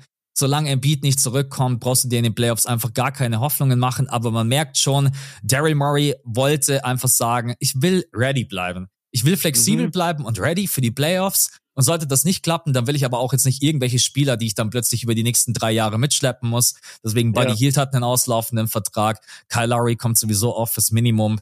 Deswegen auch, das ist ein absoluter Low-Risk-Move und ähm, ja, ist vielleicht auch kein schlechter Spieler, so ein bisschen neben Max. Ich könnte mir sogar vorstellen, dass die beiden nebeneinander ein paar Minuten abreißen. Deswegen eigentlich auch, haut mir nicht vom Hocker, aber viel passieren kann ehrlich gesagt auch nicht. Ist so meine Einstellung zu dem Ganzen. Ja, ich bin dem Ganzen negativer gegenübergestellt. Ich glaube, er bringt dir gar nichts mehr. Ich glaube, die Zeit von ihm ist einfach vorbei. Äh, das sieht man daran, dass die halbe Saison von ihm gar nichts kam. Also er hat die letzten 19 Spiele, ich habe mal geguckt, Dezember ähm, und Januar, hat er 19 Spiele gemacht, hat unter 40 Prozent aus dem Feld getroffen, unter 30 von der Dreierlinie, hat sieben Punkte gemacht und hatte 1,5 Turnover bei 3,5 Assists. Ich habe ihn gesehen bei Miami Orlando. Da hat er, lass mich das nochmal überprüfen, genau, da hat er nicht mehr gestartet. Das war das zweite Spiel bei Miami, was er nicht mehr gestartet hat und es war sein letztes, bevor er getradet wurde für, für Terry Rogier. Und da hatte er ein, ein Zitat in den Medien irgendwie so, ey, ich will mich zurückspielen in die Starting Five. Okay? Das erste Spiel, das erste Spiel gegen Atlanta hat er 24 Minuten gespielt, hat zwei Punkte gemacht. Mhm. Das Spiel gegen Orlando, was ich gesehen habe, hat er 25 Minuten gespielt, hat auch zwei Punkte gemacht. Wir sind, es hat übrigens eins von neun geworfen, null von sechs in dem Spiel, wo wir da waren. Ähm, wir hatten Heat-Fans dabei bei uns in der Gruppe, die haben alle gesagt, ey, ich will nichts anderes, als dass Kyle Lowry getradet wird ich glaube nicht daran, dass der jetzt bei den Sixers plötzlich aufblüht und dir eine strahlende Karriere von der Bank irgendwie liefert. Sorry, kann ich überhaupt nicht sehen. Vielleicht bin ich zu pessimistisch, aber er ist mittlerweile fast 38 Jahre alt. Er hat schon seit Ewigkeiten seine Spritzigkeit verloren. Er ist noch ein guter Charge-Zieher und er ist nach wie vor ein super intelligenter Spieler. Ich mochte immer, wie, wie Kyle Lowry äh, spielt. Aber er hat halt überhaupt nichts mehr im Tank, um auf NBA-Niveau mitzuhalten. Das war zumindest mein Eindruck von dem Spiel, was ich live gesehen habe. Und wie gesagt, wenn ich mir so ein bisschen die Statistiken über, den, über die ganzen letzten zweieinhalb Monate angucke, da, da ist nichts mehr im Tank. Und wenn er jetzt eine zweite Jugend feiert in, äh, in Philly, ey, dann, dann segne ihn Gott. Aber im Moment sehe ich es überhaupt nicht. Kann ich absolut nachvollziehen. Also die Leistungen von ihm bei den Heat waren halt wirklich unter aller Sau. Ich habe auch eher die Hoffnung, dass er vielleicht so eher ein bisschen die, die Playmaking-Rolle übernimmt und Scoring hoffentlich die anderen äh, machen. Maxi, Tobias Harris und so weiter und so fort. Aber ja, ja ey, ich meine, wenn er absolut Trash spielt, die ersten Spiele, dann sagst du halt, ey, Digi, das ist überhaupt nichts. Wir hocken ja. nicht die zwei Monate noch auf die, auf die Bank und dann bist du halt schon wieder raus aus den Gehaltsbüchern. Ähm, ja, ich kann es absolut nachvollziehen. Also Kyle Lowry, ich bin da auch, äh, bin da sehr, sehr vorsichtig. Aber ich glaube halt trotz allem immer so ein bisschen dran, genauso wie bei Dinwiddie, dass eine neue Franchise, eine neue Aufgabe schon einem ein bisschen einen Aufschwung geben kann. Das muss aber natürlich nicht passieren. Und wenn das nicht mhm. passiert, dann ist Kyle Lowry halt ein Spieler. Ja, wir haben es deine Jungs gesagt beim Heat Trip, den willst du gar nicht mehr im Roster haben. Du willst nee. einfach, dass der nicht auf dem Feld steht. Deswegen bin ich mal gespannt, ob er da überhaupt irgendwas von diesen ganzen drei Punkten, die wir jetzt aufgezählt haben, Scoring, Playmaking oder zumindest einigermaßen irgendwie eklige Defense, ob er davon überhaupt irgendwas bringen kann. Ja. ja.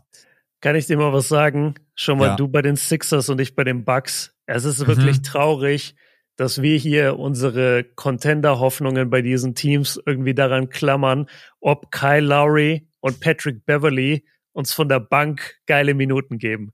Ja, das zeigt ja, ja, dir wirklich gerade den Status der Bucks und der Sixers und wie die so ein bisschen einfach überholt wurden von anderen Teams. Also klar, bei den, bei den Sixers kommt nochmal diese Verletzung von dem Beat dazu, die echt richtig schlimm ist. Es tut mir so leid für ihn, für die Fanbase. Er hat so eine starke Saison gespielt, das ist echt schade.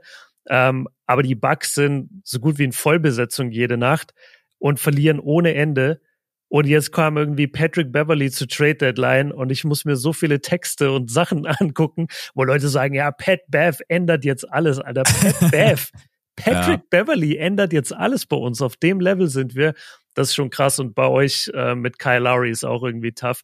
Nee, ich glaube echt, im, im Osten gibt's mittlerweile Teams, die einfach an unseren vorbeigezogen sind. Das muss man ja. ganz klar offen sagen.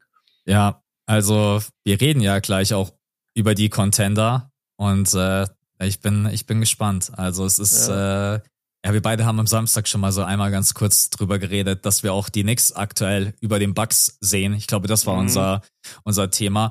Ja, aber okay, das waren die beiden Moves jetzt auf dem Buyout-Markt. Mal schauen, ob da noch irgendwas äh, passiert. Äh, ich weiß gar nicht, wer, wer ist denn überhaupt noch auf dem Markt? Weiß, ich weiß es gerade ehrlich gesagt gar nicht. Ich glaube auf jeden Fall kein, kein großer Name mehr. Das waren schon mit die größten, mhm. Dinwiddie und Kyle Lowry. Ich glaube, Siebes hat noch seinen Namen reingeworfen. Ja, einfach aber ich mit reingeworfen. also ich, ich glaube, der bringt dir ähnliche, ähnliche Konditionen wie Kyle Lowry. Ja. Das glaube ich auch. Und deswegen machen wir weiter mit dem, mit dem All-Star. Spaß, schöne Grüße, Siebes äh, machen wir weiter mit dem All-Star Weekend. Und genau, da haben wir heute gesagt, wir gehen einmal ganz kurz durch die Contests durch und geben unsere Tipps ab. Wir haben ja den, äh, den Dunk-Contest, den Dreier-Contest und die Skills Challenge. Und ich, ich weiß auch nicht, ich erwische mich irgendwie jedes Jahr, dass ich mich fast mit am meisten auf die Skills Challenge freue, weil da immer irgendwelche mhm. Leute mit dabei sind, die einfach Bock machen. Jetzt in diesem Jahr hast du mit dabei, wenn das hier stimmt, Edwards, Paulo Bancaro, Wemby, Halliburton, Mathurin, Miles Turner, Trey Young, Therese Maxey und Scotty Barnes. Und alleine schon, dass Wemby mit dabei ist, ist halt einfach nur extrem witzig. Ich krieg diesen Sham-God von Wemby einfach nicht aus dem Kopf. Also mhm. das ist, äh, ja, also ich freue mich da extrem drauf und äh, ja, bin sehr, sehr gespannt, wie das wird. Ich weiß gar nicht, wie die Skills Challenge dieses Jahr aufgebaut ist. ist ich glaube, jedes Jahr wird die doch auch ein bisschen abgeändert, oder? Ja, also es ist eingeteilt in Teams. Also du hast ja gerade alle Spieler vorgelesen. Die Einteilung ist so, dass du Edwards, Bankero und Wembanyama in einer Mannschaft hast. Das ist quasi das Team der Nummer 1 Draftpicks. Dann hast du ein Indiana-Team, das ist Halliburton, Matherin, Turner. Und mhm. dann hast du ein Team All-Star, genau, das ist Trey Young, Maxi und Barnes. Und das ist eigentlich ganz geil. Also da hast du zu jedem Team irgendwie so eine kleine Story, die Sinn macht, einen schönen Zusammenhang. Und wie die genau competen, weiß ich nicht. Ich mochte ehrlich gesagt die Skills Challenge immer früher, wenn es einfach so dieser Wettbewerb war, jeder gegen jeden in diesem Parcours. Das fand ich irgendwie immer geiler. Aber es gibt, glaube ich, jetzt viele Wurfspiele dabei. Vielleicht auch nochmal ein Parcours, bisschen Passstationen. Das müssen wir dann gucken. Du hast schon recht, das wird jedes Jahr ein bisschen abgeändert. Aber ich finde auch die Idee einfach nice und ich finde die Namen krass. Also du hast da wirklich viele gute Namen. Man kennt auch die ganzen Pacers-Spieler. Es ist jetzt nicht so, dass das irgendwie in Charlotte wäre und die Hälfte der Zuschauer denkt sich so, okay, wer spielt nochmal in Charlotte außer Lamello? Ich glaube, das ist schon geil. Ich habe mhm. da richtig Bock drauf. Startet um zwei Uhr nachts äh, von, von Samstag auf Sonntag. Da kann man dann einschalten und dann zieht man einfach die Nacht über durch. Und das ist echt krass, ja, von den Namen her. Also Skills Challenge und Dreier äh, Wettbewerb haben mittlerweile die größten Namen und dann Contest ist eher so Underdog Contest ja, das geworden. Stimmt. Das stimmt. Ja. Also Skills wen, Challenge. Wen picken wir denn? Wen picken wir denn in der Skills Challenge?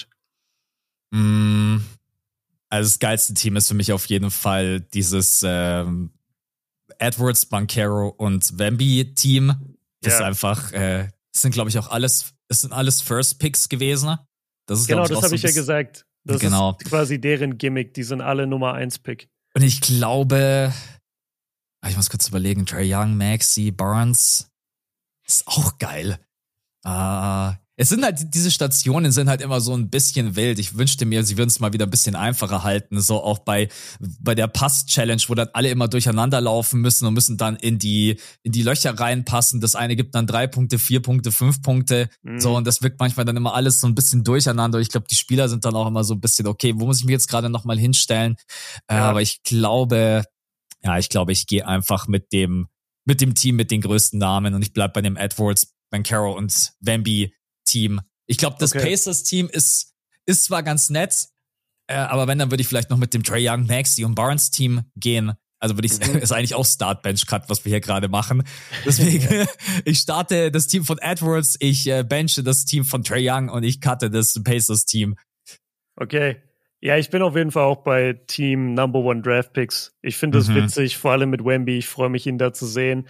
Ich finde es geil, dass er mitmacht weil die, die Erwartungen an ihn sind natürlich schon hoch und er ist wahrscheinlich, ich weiß nicht, ob er angepisst ist, dass er es nicht geschafft hat. Er, er war schon ein bisschen davon entfernt mit den Stats, aber auch nicht allzu weit. Also man, mhm. ich habe ja sogar einen Case hier und da mal für ihn gemacht. Ja, ich, ich bin auch beim Number One Draft Pick äh, Team. Und dann können wir zum Dreier-Contest gehen und da haben wir wirklich kranke Namen. Also wir haben Damian Lillard, Laurie Markkinen, Jalen Brunson, Tyrese Halliburton, Malik Beasley, Donovan Mitchell, Carl Anthony Towns und Trey Young. Also Trey macht erstmal den ganzen All-Star Saturday durch und du hast, äh, ja, du, du hast einfach wirklich viele große Namen und es ist richtig schwer, sich zu entscheiden, finde ich. Ich habe Also wir, wir, ich muss sagen, wir haben das Ganze jetzt schon letzte Woche oder am Freitag einfach gemacht vor ein paar Tagen bei, bei NBA Undrafted. Da haben wir auch so ein bisschen unsere Contests durchgepickt.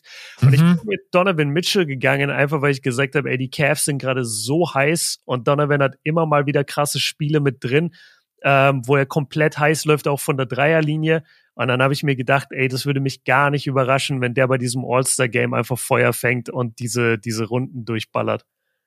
Ja, ich muss sagen, dass der Dreier-Contest ist auch eigentlich fast unmöglich zu, zu picken, weil du kannst vielleicht so ein bisschen sagen, okay, wer ist eher ein Spot-Up-Shooter und wer trifft seine Dreier eher aus der Bewegung, mhm. weil das mhm. ist halt schon einfach den immer von diesem von dem Wagen runterzunehmen und dann in die Bewegung reinzugehen, das ist halt was, was du so nie machst. Und wenn du dann halt auch ja. jemand bist, der eher aus dem Dribbling die Würfe nimmt, dann sind das eher so die Spieler, die ich immer nicht picke.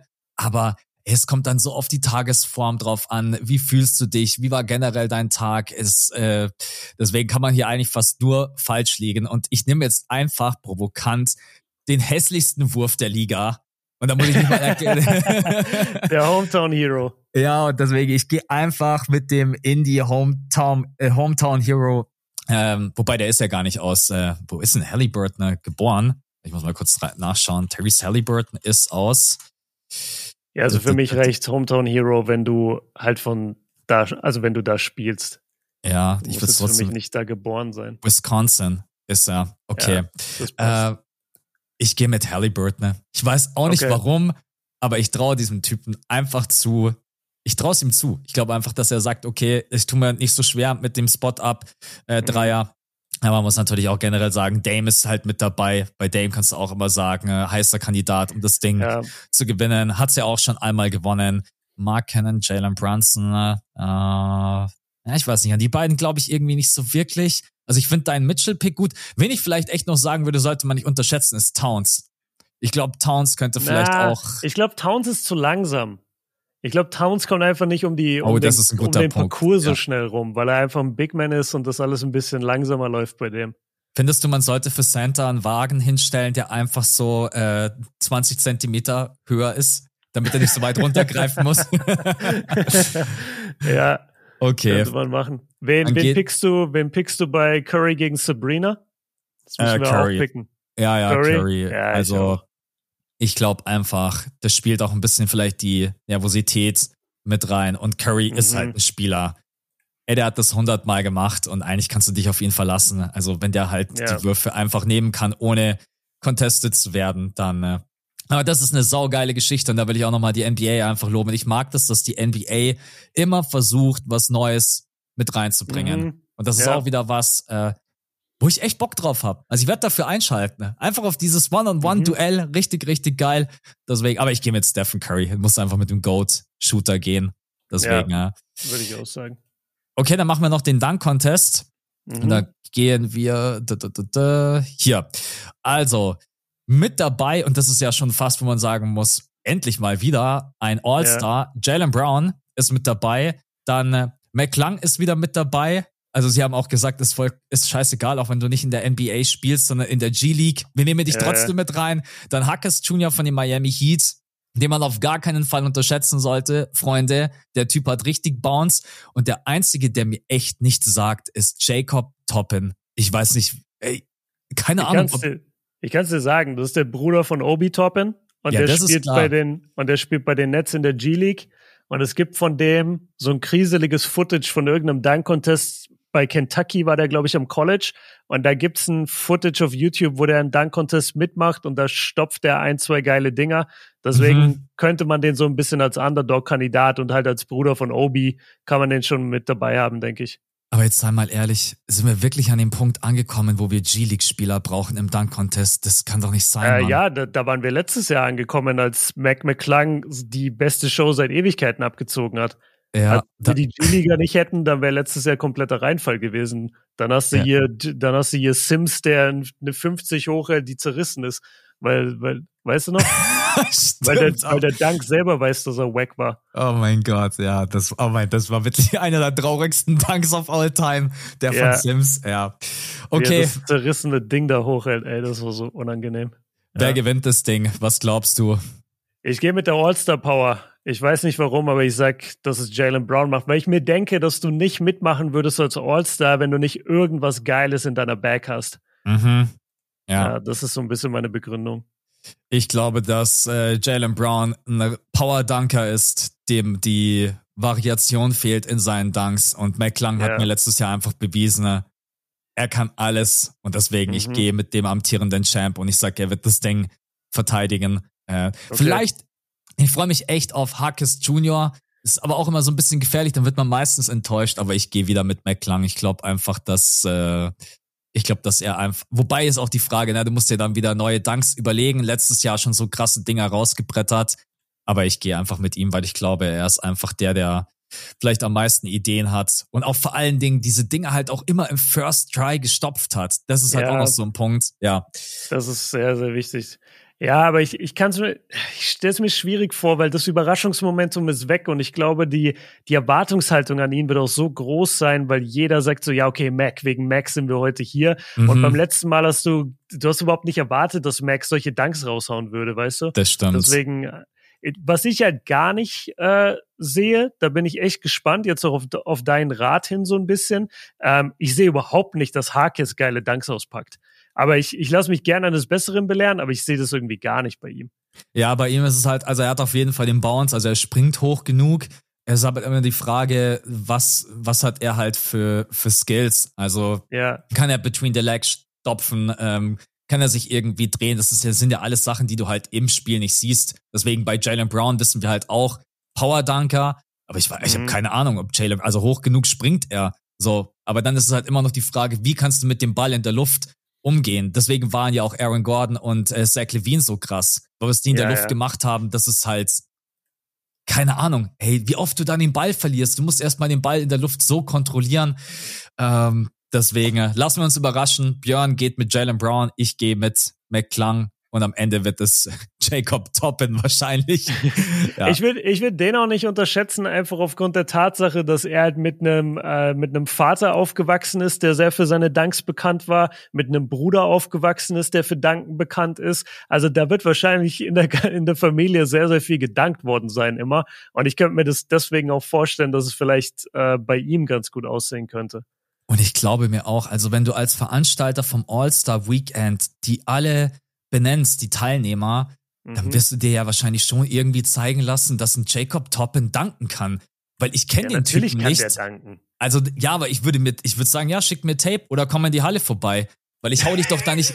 ja, komm in die Halle vorbei. Ja, ganz ehrlich, du, du äh, benennst ihn für den Dank-Contest und sagst aber, ja, wird schon passen.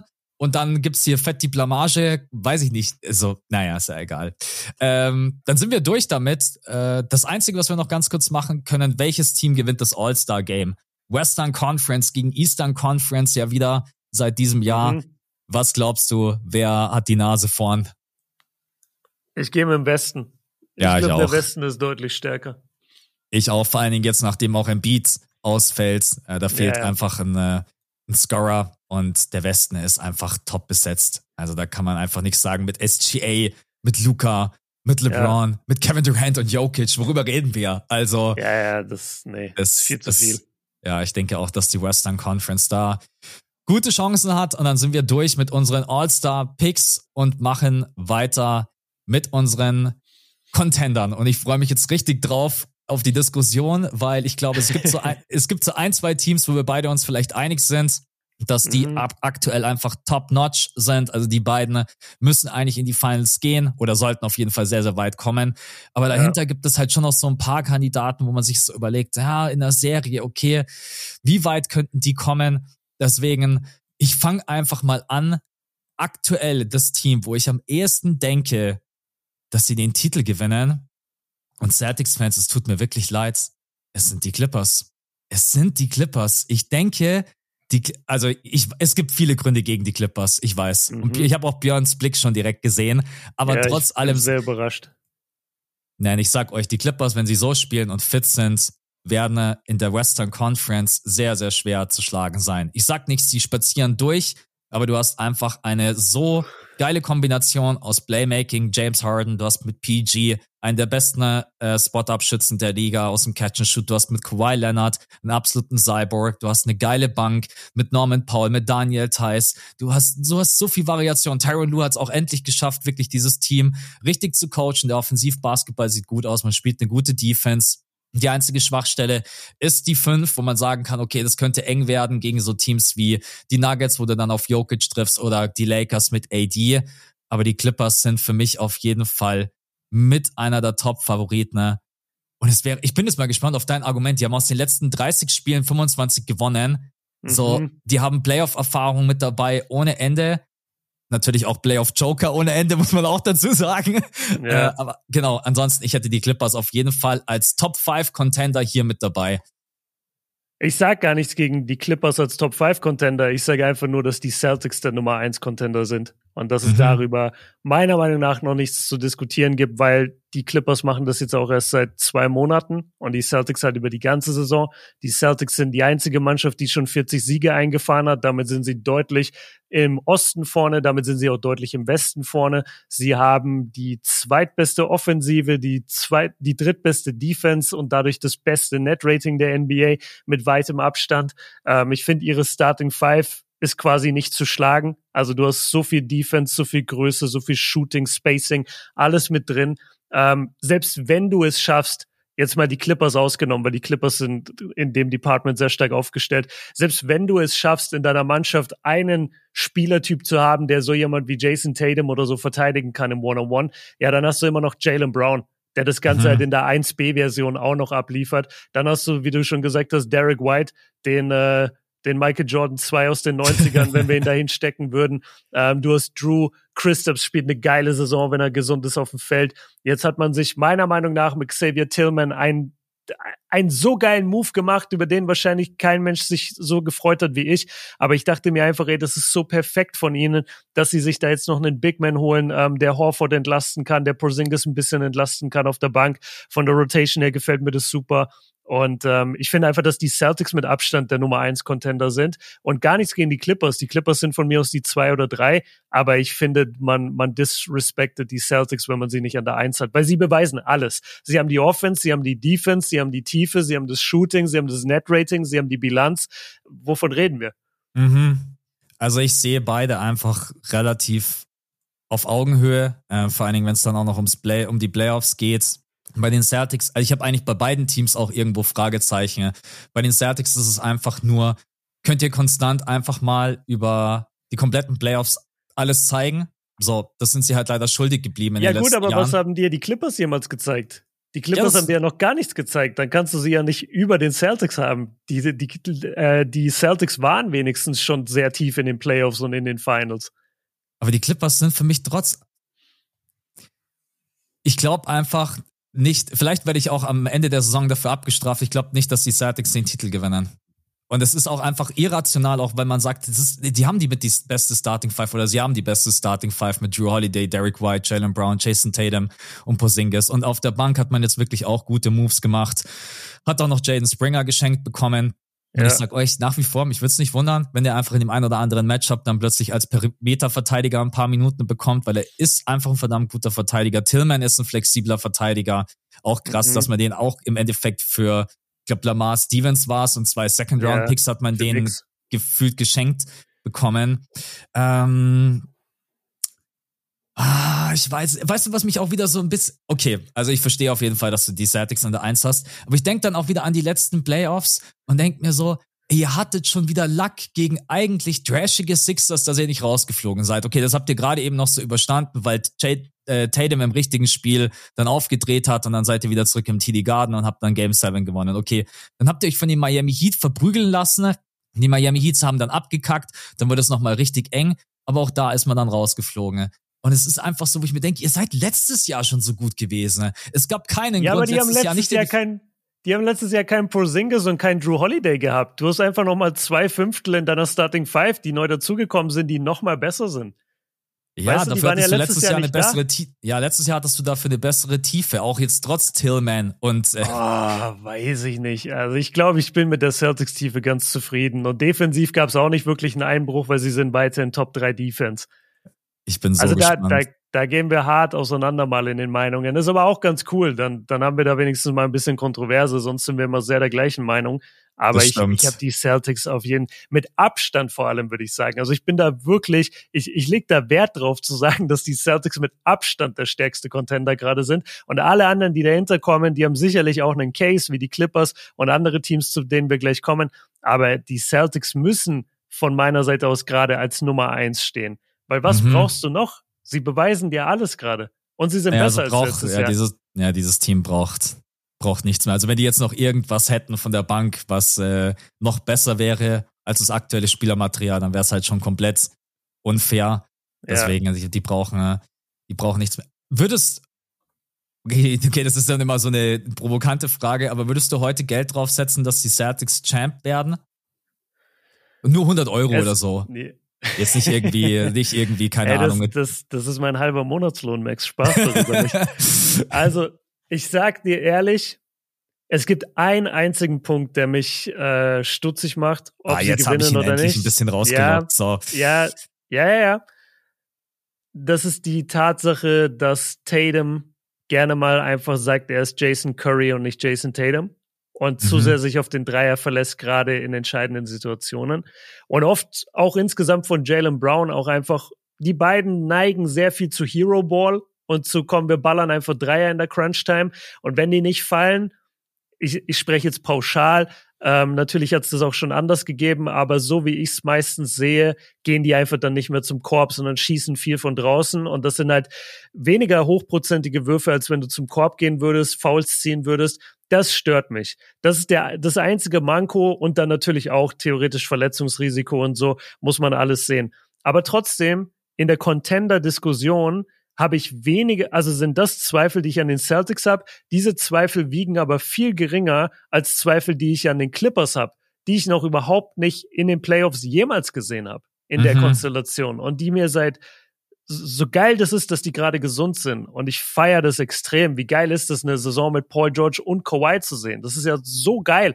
Aber sorry, wann haben wir das jemals in den Playoffs gesehen? Nie. Ja. Einer von beiden hat sich immer verletzt. Und ich wünsche mir nichts mehr, als dass sie gesund sind. Es wäre so wichtig auch für die NBA mal, für die Clippers als Mannschaft, dass die Franchise, äh, die zweite Franchise in LA jetzt auch mal was reißt. Und sie haben das ganze Personal da. Es wäre so geil. Alle sind aus LA. Harden, Westbrook, PG, Kawhi, alle kommen aus dem Umkreis LA. Das wäre so eine geile Story. Aber ey, sorry, da, da glaube ich weniger dran, als dass äh, Tatum den ein oder anderen Dreier verballert. Mhm. Ja, man muss halt dazu sagen, vielleicht auch noch, das ist schon ein guter Punkt. Ich glaube, die Celtics haben halt einfach die viel, viel bessere und breitere Defense. Also das ist halt ja. einfach in der, wie Björn das so, ja, Max, ja. du kommst auf meine Seite. ja. Ey, ja. ich, ich kämpfe heute für die Celtics.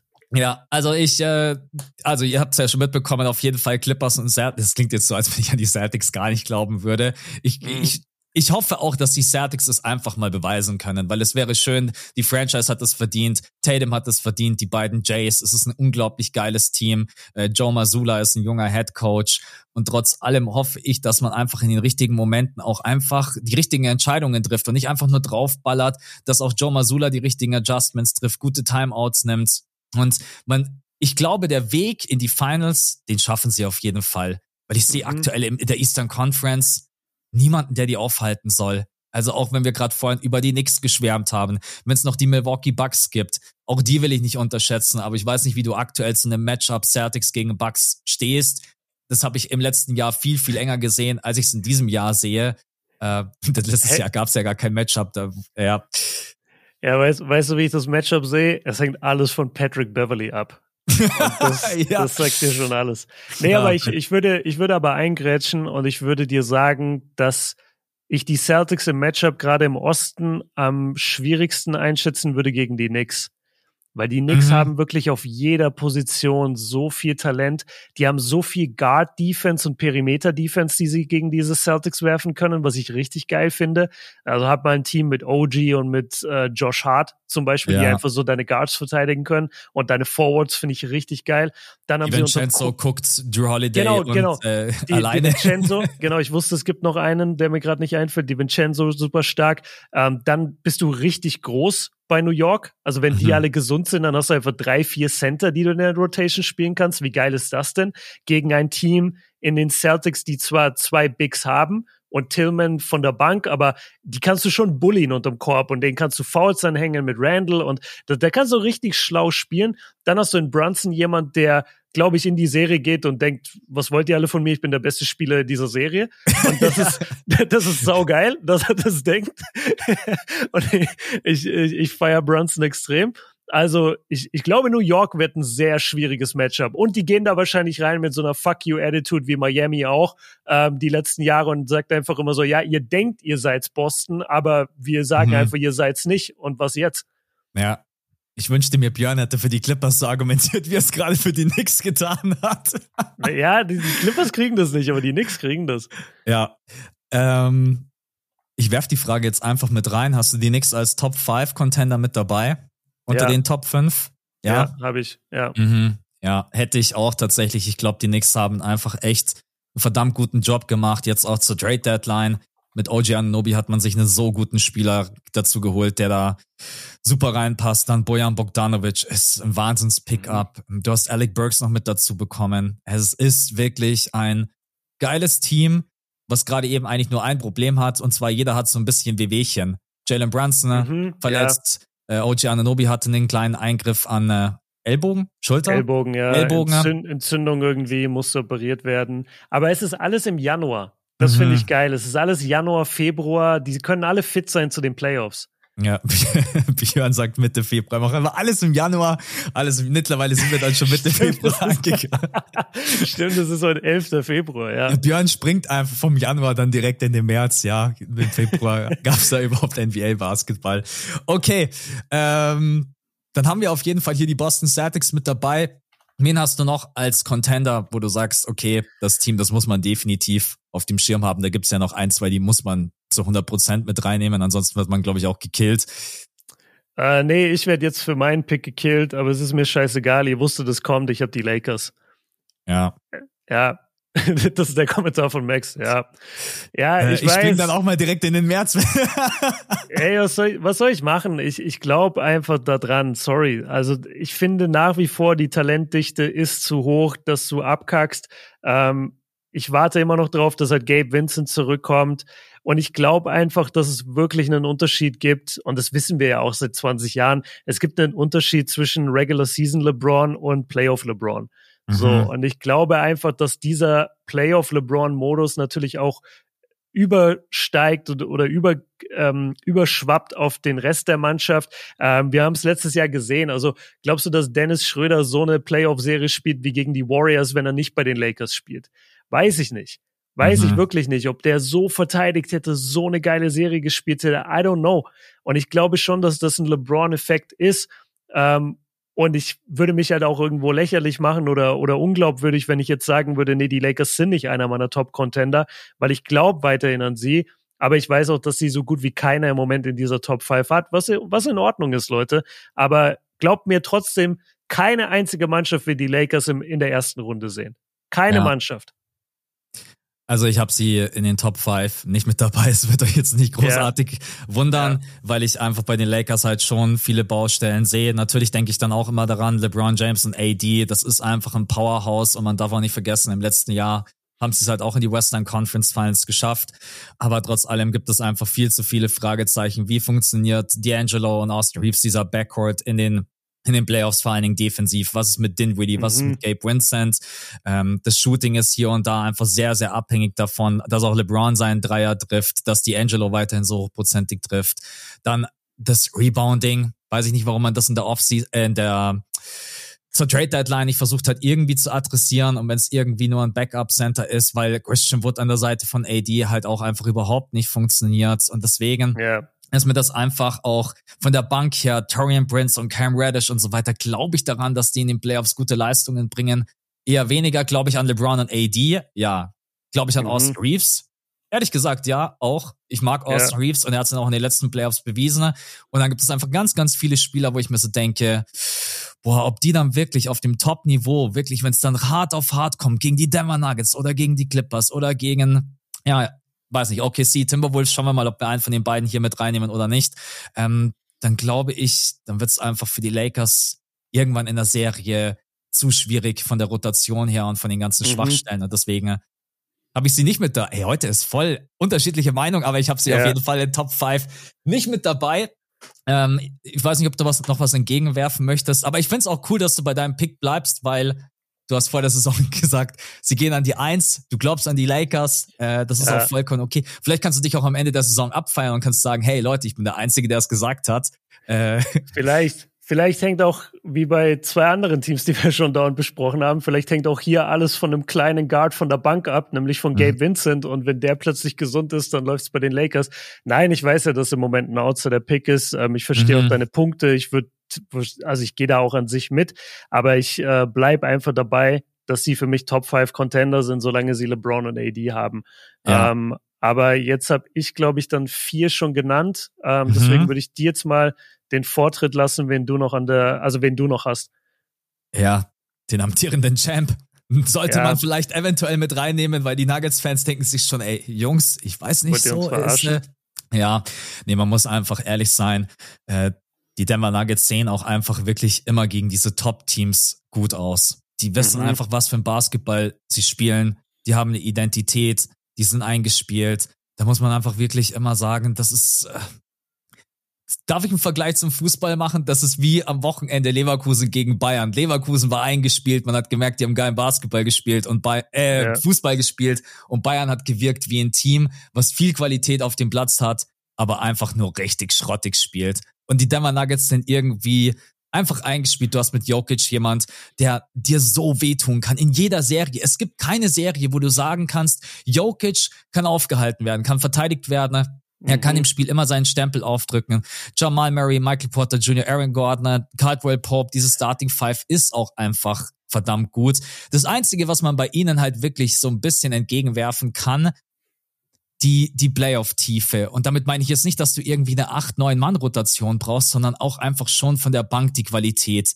Da fehlt mhm. mir dann doch auch nach wie vor irgendwie Ah, ich weiß nicht, sicher Reggie Jackson verlassen zu müssen in den Playoffs. Bin ich jetzt nicht so der große Fan davon. Du hast keinen so ja. wirklich konstanten Backup-Fünfer hinter Jokic. Also ich glaube, dass die Nuggets schon einen Ticken schwächer sind als letztes Jahr, auch durch den Abgang von Bruce Brown. Und trotz allem sind sie für mich immer noch gut genug, um zu sagen, hey, ihr seid ein Contender. Deswegen äh, sind die Nuggets für mich. Aber sie sind nicht der Number One Contender. Ich würde sogar mhm. überlegen, ob sie Top 3, ich weiß nicht, nehme ich die ja, Celtics hast du mit drinnen, Clippers hast du mit drinnen.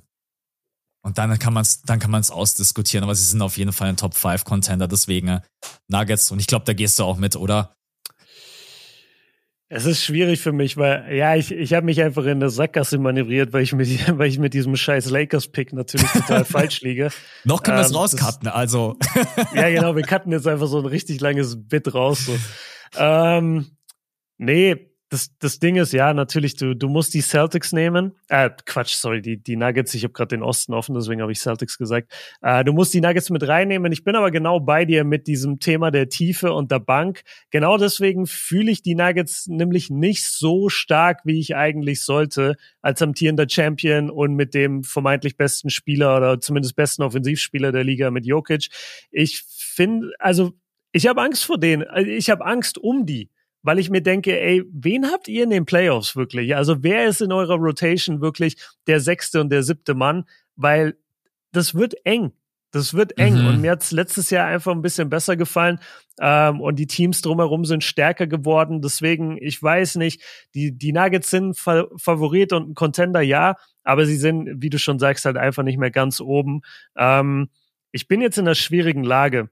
Ich habe eine Mannschaft als meinen letzten Pick eine Mannschaft, wo ich sage, guck mal, die haben eigentlich alles, um zumindest zu competen. Und die haben einen der Top-Spieler der Welt. Und deswegen sollten sie alleine schon deswegen Contender sein.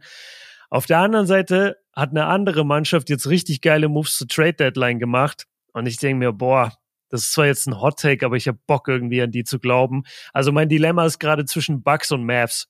Mhm. Ähm, die Bucks ah. gefallen mir gar nicht.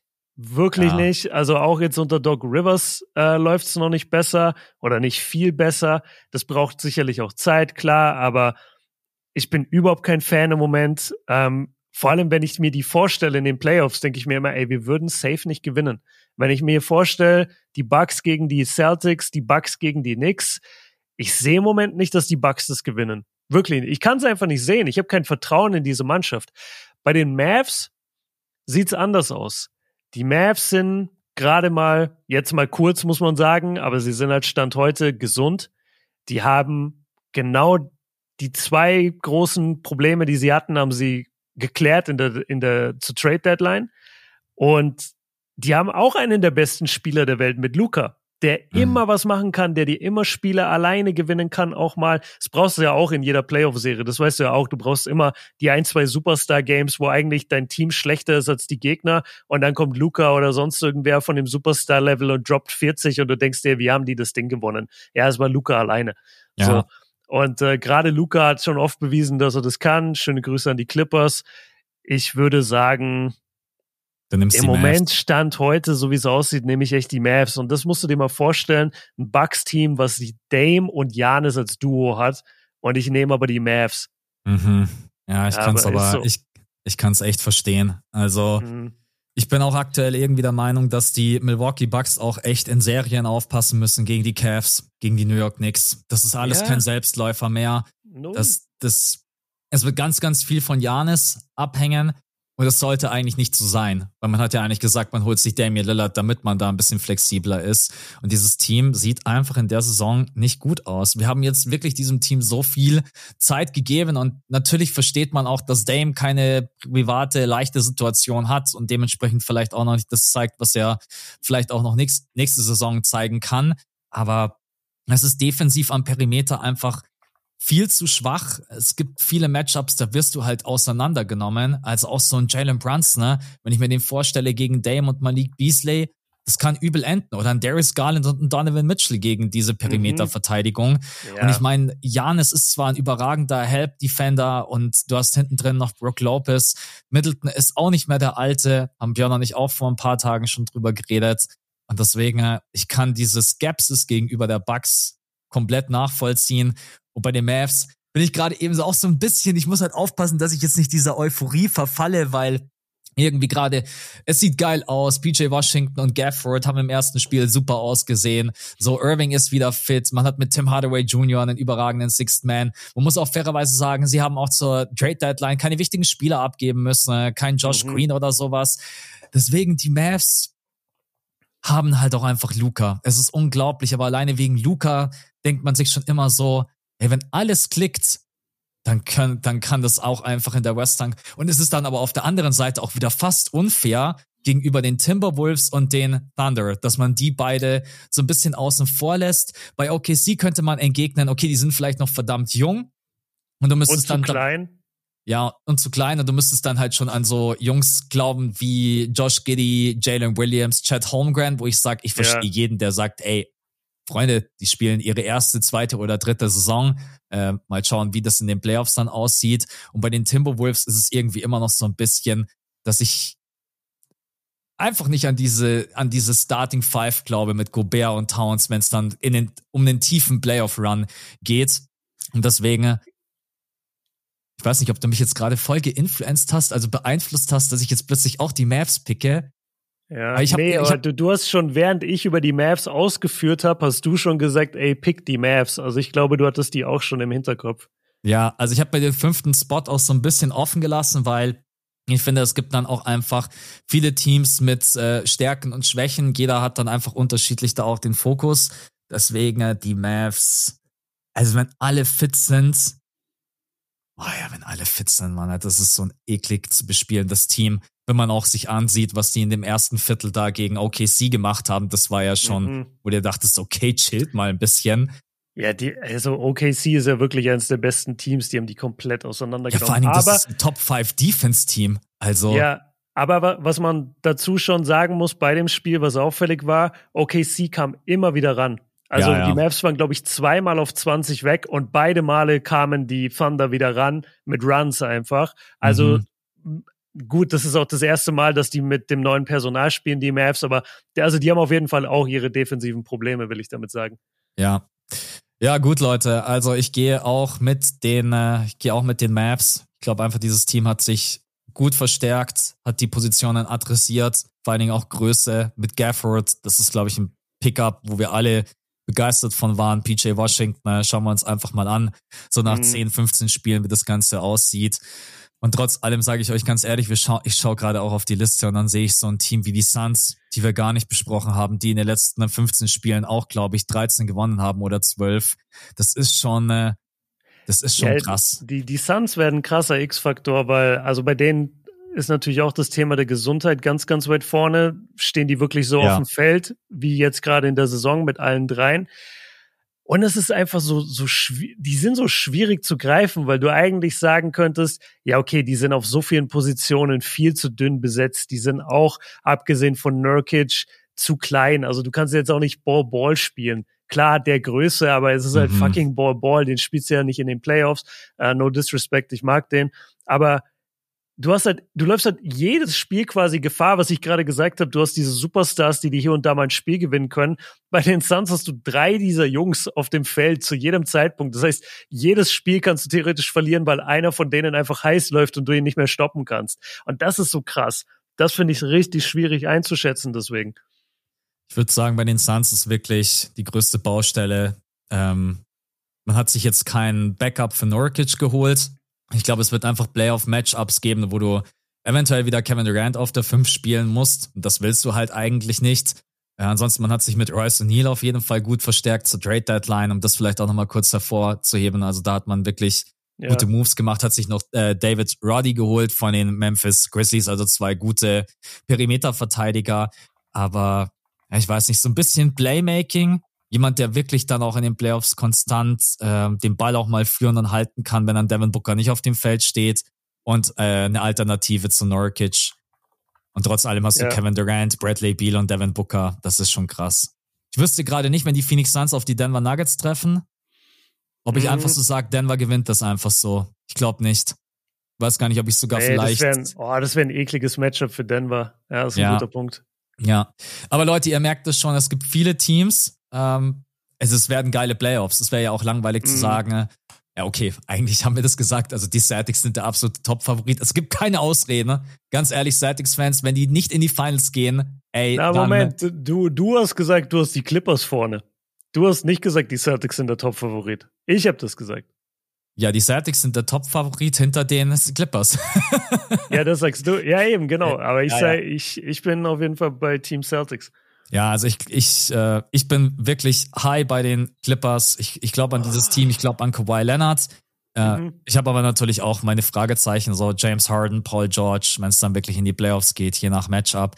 Ähm, ich muss einfach sagen, ich mag einfach diese Tiefe. Also ich würde sagen, die ja. Celtics sind in der Spitze stärker besetzt, die Starting Five ist besser. Aber wenn es dann wirklich um die Breite des Kaders geht, da sind die Clippers einfach unfassbar stark. Und deswegen wäre das ja auch mein Lieblings-Finals-Matchup. Äh, und dahinter ja, gibt es dann noch äh, spannende Teams. Björn glaubt immer noch an die Lakers, was ich auch irgendwie cool finde. Vielleicht überraschen uns die Lakers ja auch alle. Äh, beide glauben gar nicht an die Warriors, oder? Also ich glaube nicht an die nee, Warriors. Nee, weil, weil Wiggins und Clay nicht mehr, also gerade Clay ist gar nicht mehr spielbar. Der wurde jetzt mhm. wieder gebencht. Ähm, und ich glaube nicht, dass Kuminga so schnell so viel Würfe und alles übernehmen kann. Wiggins ist kein Faktor. Nee, du, du hoffst quasi jede Nacht darauf, dass äh, Steph und Pochemski abgehen.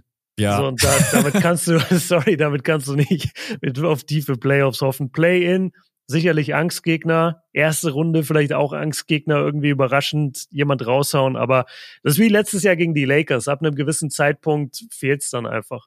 Mhm. Ich mag übrigens die Chemistry zwischen äh, Pochemski und äh, Stephen Curry. Ich glaube, die beiden, die ja, verstehen sich die verstehen sich gut. Also man merkt die auch ganz oft, wie die abseits des Courts äh, miteinander. Ja, auch ein geiler Spieler, aber an die Warriors glaube ich auch nicht. Und dann sind wir durch, Freunde. Das waren mhm. unsere Top Contender. Das war unsere Prediction für das All-Star Weekend. Das war noch mal ein bisschen Trade Deadline Talk und äh, äh, hier die äh, Dinwiddie und Kyle Lowry. Und dann sind wir für heute durch ja, jetzt Leute geht's dann langsam Richtung, also dann Post All-Star ist dann einfach schon die Phase, wo es dann drauf ankommt, okay, wer platziert sich wo, wer schafft es ins Play-In, wer fällt raus und irgendjemand wird rausfallen. Also auch in der Western mhm. und der Eastern Conference. Falls du nichts mehr hast, sind wir für heute durch. Yes, wir sind für heute durch. Genau, Leute. Wir wünschen euch ein geiles All-Star-Weekend. Viel Spaß. Hoffen wir alle auf einen geilen Dreier-Contest, auf einen geilen Dunk-Contest und auf ein geiles All-Star-Game. Ansonsten checkt gerne Patreon ab, patreon.com slash das fünfte Viertel. Da ist äh, jederzeit könnt ihr die ganzen alten Folgen nachhören, also natürlich jetzt auch mhm. zur Trade Deadline. Und ansonsten sind wir für heute raus. Vielen Dank fürs Reinhören, vielen Dank für euren Support. Bis zum nächsten Mal. Ciao. Ciao.